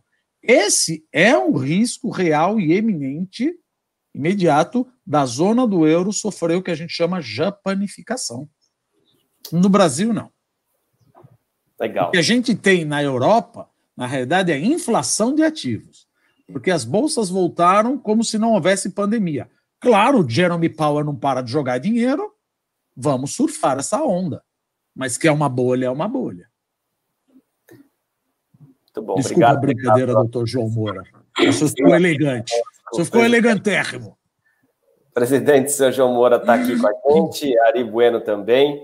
É, antes de passar a palavra para o Ari, é, eu só vou colocar aqui a pergunta que a Isabel, presidente da Câmara Brasil-Minnesota, fez. É, agradecendo desde já, sei que tem é, diretores da Câmara aqui é, assistindo a nossa palestra. Obrigado ao Jeff, ao Robin, ao Lucas, todos aqui presentes. E, e, a Isabel pergunta sobre as perspectivas sobre a taxa de câmbio no próximo ano, dada a importância do câmbio para os empreendedores, especialmente os de médio porte. Olha, é, prometo que eu não vou dar uma de economista, sabe? Que geralmente economista fala, ah, pode ir de 4,5 a 6. O que, de certa maneira, é verdade. Mas chega uma hora que você tem que colocar o teu coração e o que você acha. O que, que eu acho? Porque, de fato, pode ir de 4,5 a 6. Mas o que, que eu acho? Nós vamos furar o teto de gasto. A curva de juros vai estipar. E o câmbio vai depreciar. Eu estou num de que o câmbio volta para 5,70. É claro que se você não furar o teto de gasto, fizer tudo certo, o câmbio vai para 4,5. Mas aí chega aquela coisa, puxa, você não me ajudou nada. Então, olhando o cenário político, olhando que nós estamos em pré-eleição e olhando que o presidente não quer perder popularidade, dificilmente ele vai querer cortar alguma coisa. E provavelmente ele vai usar algum subterfúgio de tirar o auxílio emergencial do teto de gastos. É a mesma coisa, finge que eu estou te enganando, mas não perceba. Isso é furar. E se furar, o câmbio vai para 5,76. E eu acho que eles vão furar. Legal. Ari, seja bem-vindo. Prazer enorme ter você aqui. Muito boa tarde a todos. Obrigado, Adriano e Abrafiltros, pela oportunidade. Uma felicidade muito grande, professor Dumas, em poder mais um ano seguido estar consigo aí no, em dezembro, pela Abrafiltros, na Abrafiltros. A gente te acompanha em outros veículos também, mas nada como aqui em nossa casa é sempre mais prazeroso ainda. É, o senhor falou aí em digitalização. E ela tem, evidentemente, como tudo, o, o aspecto negativo, porque existe isso também, mas o aspecto positivo. É, nós temos trabalhado é, a partir do, do, Instituto Micropower para a transformação digital, em 20 anos de atuação, uma contribuição muito grande é, para a transformação digital em termos Brasil até, com dezenas de entidades expressivas do campo da, de tecnologia, de recursos humanos e outras, universidades de tecnologia, uh, uh, pessoas da área civil e militar, e também com mais de uma centena de pessoas envolvidas no projeto Brasil 5.0, ambicioso, é, levando a transformação digital à frente, a cabo. E isso tendo como estrutura toda a e-digital brasileira, o decreto 9319 e todos os demais dispositivos legais, e evidentemente que tudo que diga respeito à tecnologia. Então, a gente tem uma, uma esperança, uma expectativa de contribuição muito grande, grande para o Brasil a partir da transformação digital. Então, eu gostaria de uma palavra sua de como ver isso, se, se é, podemos, como minimizarmos ao máximo os aspectos negativos que disso decorram, porque também existe, repito, mas os aspectos positivos, nos parecendo até como sendo uma, uma das poucas alternativas que temos para ajudar esse país a partir de, dos cinco pilares que esse projeto trabalha, que é de pessoa, sociedade, negócio, governo e economia 5.0. Que, que, tipo de, de, de, de, visão o senhor tem de que a, a tecnologia e a transformação digital possa dar um mínimo ou até um máximo de contribuição, especialmente em função desse ano totalmente atípico, que aflorou o processo de transformação digital e, portanto, que o aspecto positivo seja muito mais é, elevado e considerado e maximizado do que nós termos que, que nos contentar ou é, é, trabalhar os aspectos negativos que disso decorram. Veja, uh, ninguém está falando mal da digitalização. Essa é a inovação criativa, a destruição criativa. A gente precisa cada vez mais se melhorar, se digitalizar, porque senão a gente teria, por exemplo, as pessoas que fazem chapéu de Panamá, ou as pessoas, o, o, o, o, cobrador de ônibus. Eu lembro até uma história, não sei se eu já contei numa palestra dessa daqui, a, a tecnologia é inexorável e melhora a maioria da população. Isso é necessário. Uma vez, Milton Friedman, não sei se foi na China ou na Índia, acho que deve ter contado essa história, ele chegou e viu numa siderúrgica, numa mineradora, e viu as pessoas usando pá. Não sei se eram indianos ou chineses. E perguntou para o cara, mas por que eles estão usando pá? Você tem retroescavadora, retroescavadeira, sei lá como é que chama. Ele falou, não, mas é que isso aqui gera mais emprego. Aí ele falou, pô, então dá uma colherzinha de chá para cada um. Não é assim que se gera emprego. A digitalização é importante. As pessoas, as profissões morrem e devem morrer. É assim que você dá lugar para o desenvolvimento. É a economia austríaca, schumpeteriana, de Schumpeter. Por exemplo, e eu me coloco aqui, por exemplo, qual é o meu futuro como professor? Talvez como palestrante eu tenha, mas como professor, esse ano eu gravei vários vídeos falando de inflação, falando de balanço de pagamentos. O que, que vai acontecer comigo? Eles vão usar os meus vídeos para as aulas e eu vou perder o emprego. E é normal, porque vai ser mais barato, não precisa um cara repetir ad nauseum o que é inflação, o que é balanço de pagamentos, ou seja, melhora. Então, há de se aqueles que são uh, invenções disruptivas, precisa ter. O mundo fica melhor. Você precisa sempre estar em constante inovação profissões morrem. Você já imaginou uma profissão que nunca morre? Elas morrem e a pessoa tem que se reinventar ou até ela ficar fora. Não tem jeito. Isso é uma coisa inexorável do capitalismo, da competição. Então, mas você prejudicou 100 mil trabalhadores. Sim, mas ajudei 220 milhões de brasileiros com digitalização. Agora, esses 100 mil deveria entender que a economia evolui. Ela não pode ficar parada. Senão fica aquela história. Bom, dá um chá, uma colher de chá para todo mundo e não vamos desenvolver, não vamos melhorar a produtividade. Em nenhum momento a gente deve evitar a evolução. Só que no meio do caminho vai deixar os perdedores da tecnologia e há de se perceber que você, por exemplo, no meu caso, eu serei um perdedor. Então, cabe a mim eu me reinventar. A gente tem que se reinventar. E é assim que a gente desenvolve o país. Eu não posso ficar, não precisa muito. É só você ver, doutor. Um funcionário que não tem chefe, ou que você não é estimulado, a palavra não é feio, é médio. Você fica medíocre. Agora, quando você tem competição pela digitalização, tudo, você cresce. O país se desenvolve. Então você sempre precisa competição, você sempre precisa estar numa curva forçada, você sempre precisa ter um cara mais jovem e com sangue nos olhos, faca nos dentes, para falar: olha, eu preciso estudar cada vez mais, porque esse cara vai tomar meu lugar. Agora, você está no bel prazer, isso prejudica a maioria. E como eu sempre digo, economia, você tem que ajudar as maiorias e não as minorias organizadas. Porque vai ter gente que vai falar, não podemos. Isso vai ter. Lógico, você vai perder o emprego. Mas eu. E, de novo, entrando de novo no conceito de economia, você tem que ajudar a maioria. Minoria, te vira. Eu, eu sou minoria agora. Eu vou morrer. Claro, fisicamente também. Mas como profissão, inexoravelmente, o meu, o meu prazo de vida como professor, não como palestrante, como professor, ele caiu uns 3, 4, 5 anos. Provavelmente vão me chamar para dar a primeira e a última aula.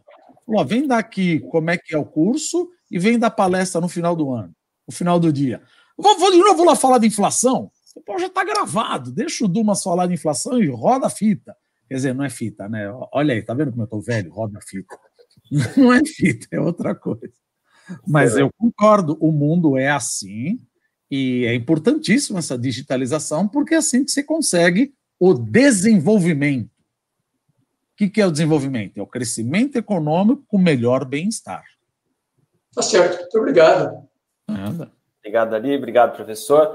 É, agradecer também aqui a interação do Sérgio. É, avisar o Tiago que sim, essa palestra estará aqui gravada, assim como os outros 38 programas que nós apresentamos, inclusive com duas outras participações é, do professor Dumas.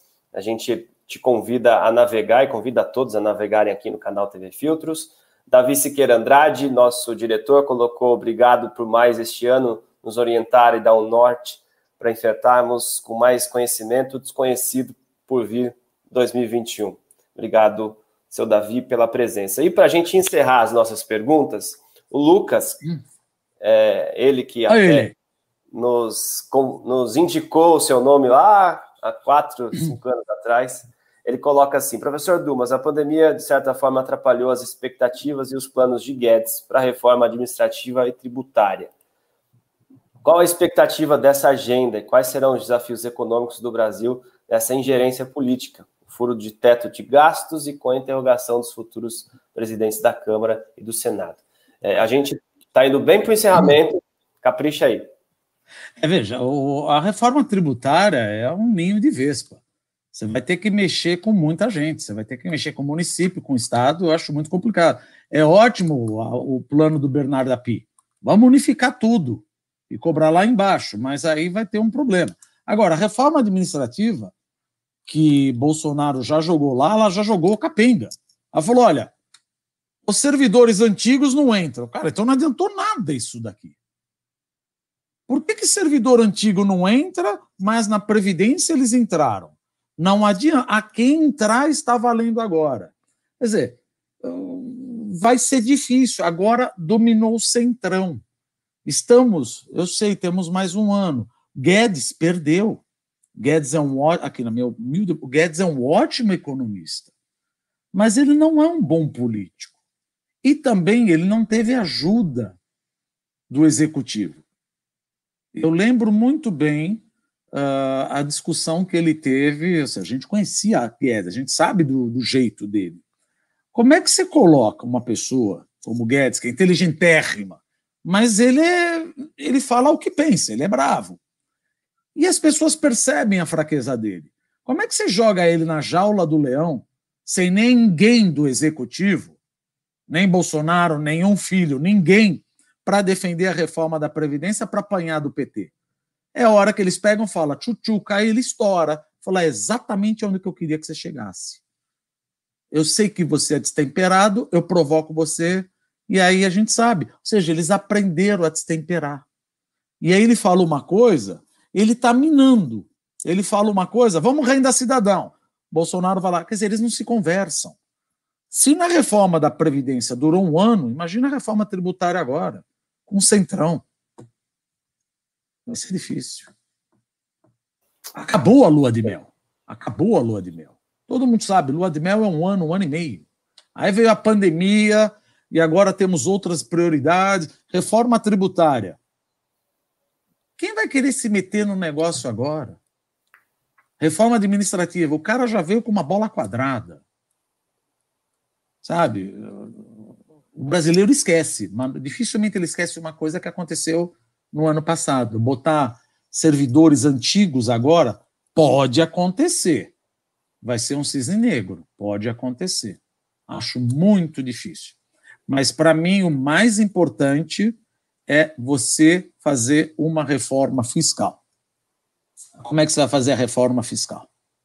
A reforma administrativa, você pode tentar tirar. A reforma tributária, no frigir dos ovos, o que você está fazendo é simplificando as coisas. Porque o brasileiro gasta 1.100 horas por ano para cuidar dos impostos. Isso é um absurdo. 1.100 horas, batendo cabeça. É o país que, ou 3 mil horas, não sei, uma, uma pancada. É o país que mais gasta tempo para cuidar da, da, parte administrativa. Mas agora é difícil você colocar essas coisas tão problemáticas. Servidores, você vai encarar a briga. Veja, minaram o poder do Guedes. Vai lá, Guedes, briga com o servidor. Eu falo, vocês minaram tudo. Enfim, não estou muito bullish com isso, Lucas.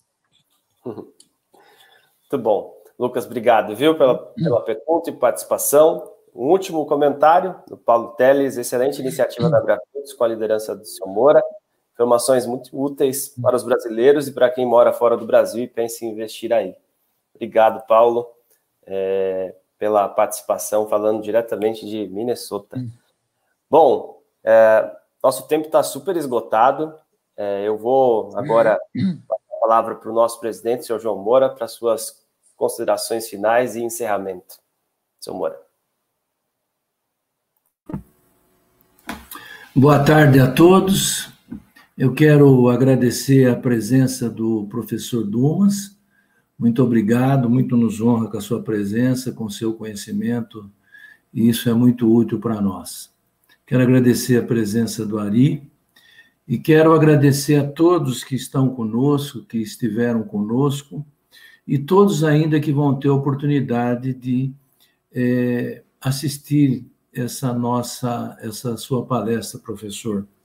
E quero também agradecer toda a nossa equipe interna, todos os nossos colaboradores, que eles são responsáveis pelo sucesso que nós tivemos esse ano. E quero fazer encerramento com o programa da filtração. Foram 39 encontros de abril até agora. Nós tivemos uma média de 60 participantes por encontro. Foram mais de mil participantes, o dobro quando comparados com os encontros presenciais realizados em 2019. Nossos vídeos tiveram, foram visualizados mais de 5 mil vezes no canal da TV Filtros. Foram mais de, 60, de 900 horas de exibição de conteúdo. Foram mais de 50 palestrantes convidados a quem agradeço pelo tempo, principalmente pelo por poder compartilhar os seus conhecimentos. Nós reinventamos, aprendemos, erramos, acertamos, sempre na intenção de cumprir nossa missão e levar o conhecimento e informação, não só para os nossos associados, mas sim para a sociedade. Nós, como temos hábito de dizer, estamos sempre de portas abertas. Estamos planejando a agenda para 21, 2021. E se vocês que nos ouvem têm alguma indicação, interesse em se apresentar, nos escreva, será um prazer recebê-los. Quero, por fim, agradecer às revistas Meio Filtrante e idealizadoras desse projeto com Abrafiltros.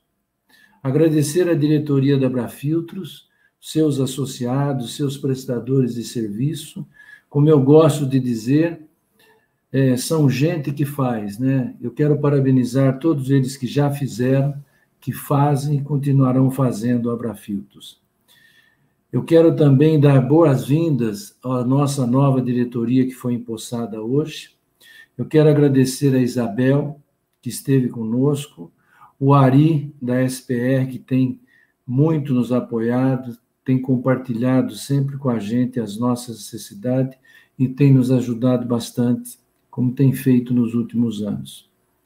Em 2021, nós estamos completando 15 anos, completaremos 15 anos de Abrafiltros. É uma história que lá atrás a gente sabia né, que nós teríamos um começo e muito trabalho pra, pela frente. Então, nós sabíamos também, e a nossa expectativa era de crescimento, como a gente tem provado isso. Agora eu conto com vocês todos para continuarmos a escrever os nossos novos capítulos de ordem e progresso. Eu encerro desejando a todos um ótimo Natal, de muita luz, prosperidade e proteção, e que 2021 seja um ano de paz, saúde e realização. Que Deus nos ajude, que Deus nos ajude a todos. O meu muito obrigado a todos, a minha eterna gratidão a todos vocês que fazem Abrafiltros. Muitíssimo grato, professor Adriano, muitíssimo grato ali, todos que tiveram conosco, como eu disse, os que ainda vão estar conosco nesse vídeo, a nossa equipe interna de trabalho que trabalha arduamente para que a gente possa levar informação ao segmento de filtro. E filtro, vocês sabem, onde tem pó, onde tem líquido, tem a necessidade dos filtros. Nós já vimos isso nas máscaras, nos respiradores, e nós seremos presença constante. Muito obrigado a todos, um ótimo final de semana, podendo, fiquem em casa. Meu abraço a todos. Obrigado, seu Moura, obrigado a todos. A gente se encontra. Feliz Natal, feliz Ano Novo e até mais. Tchau, tchau.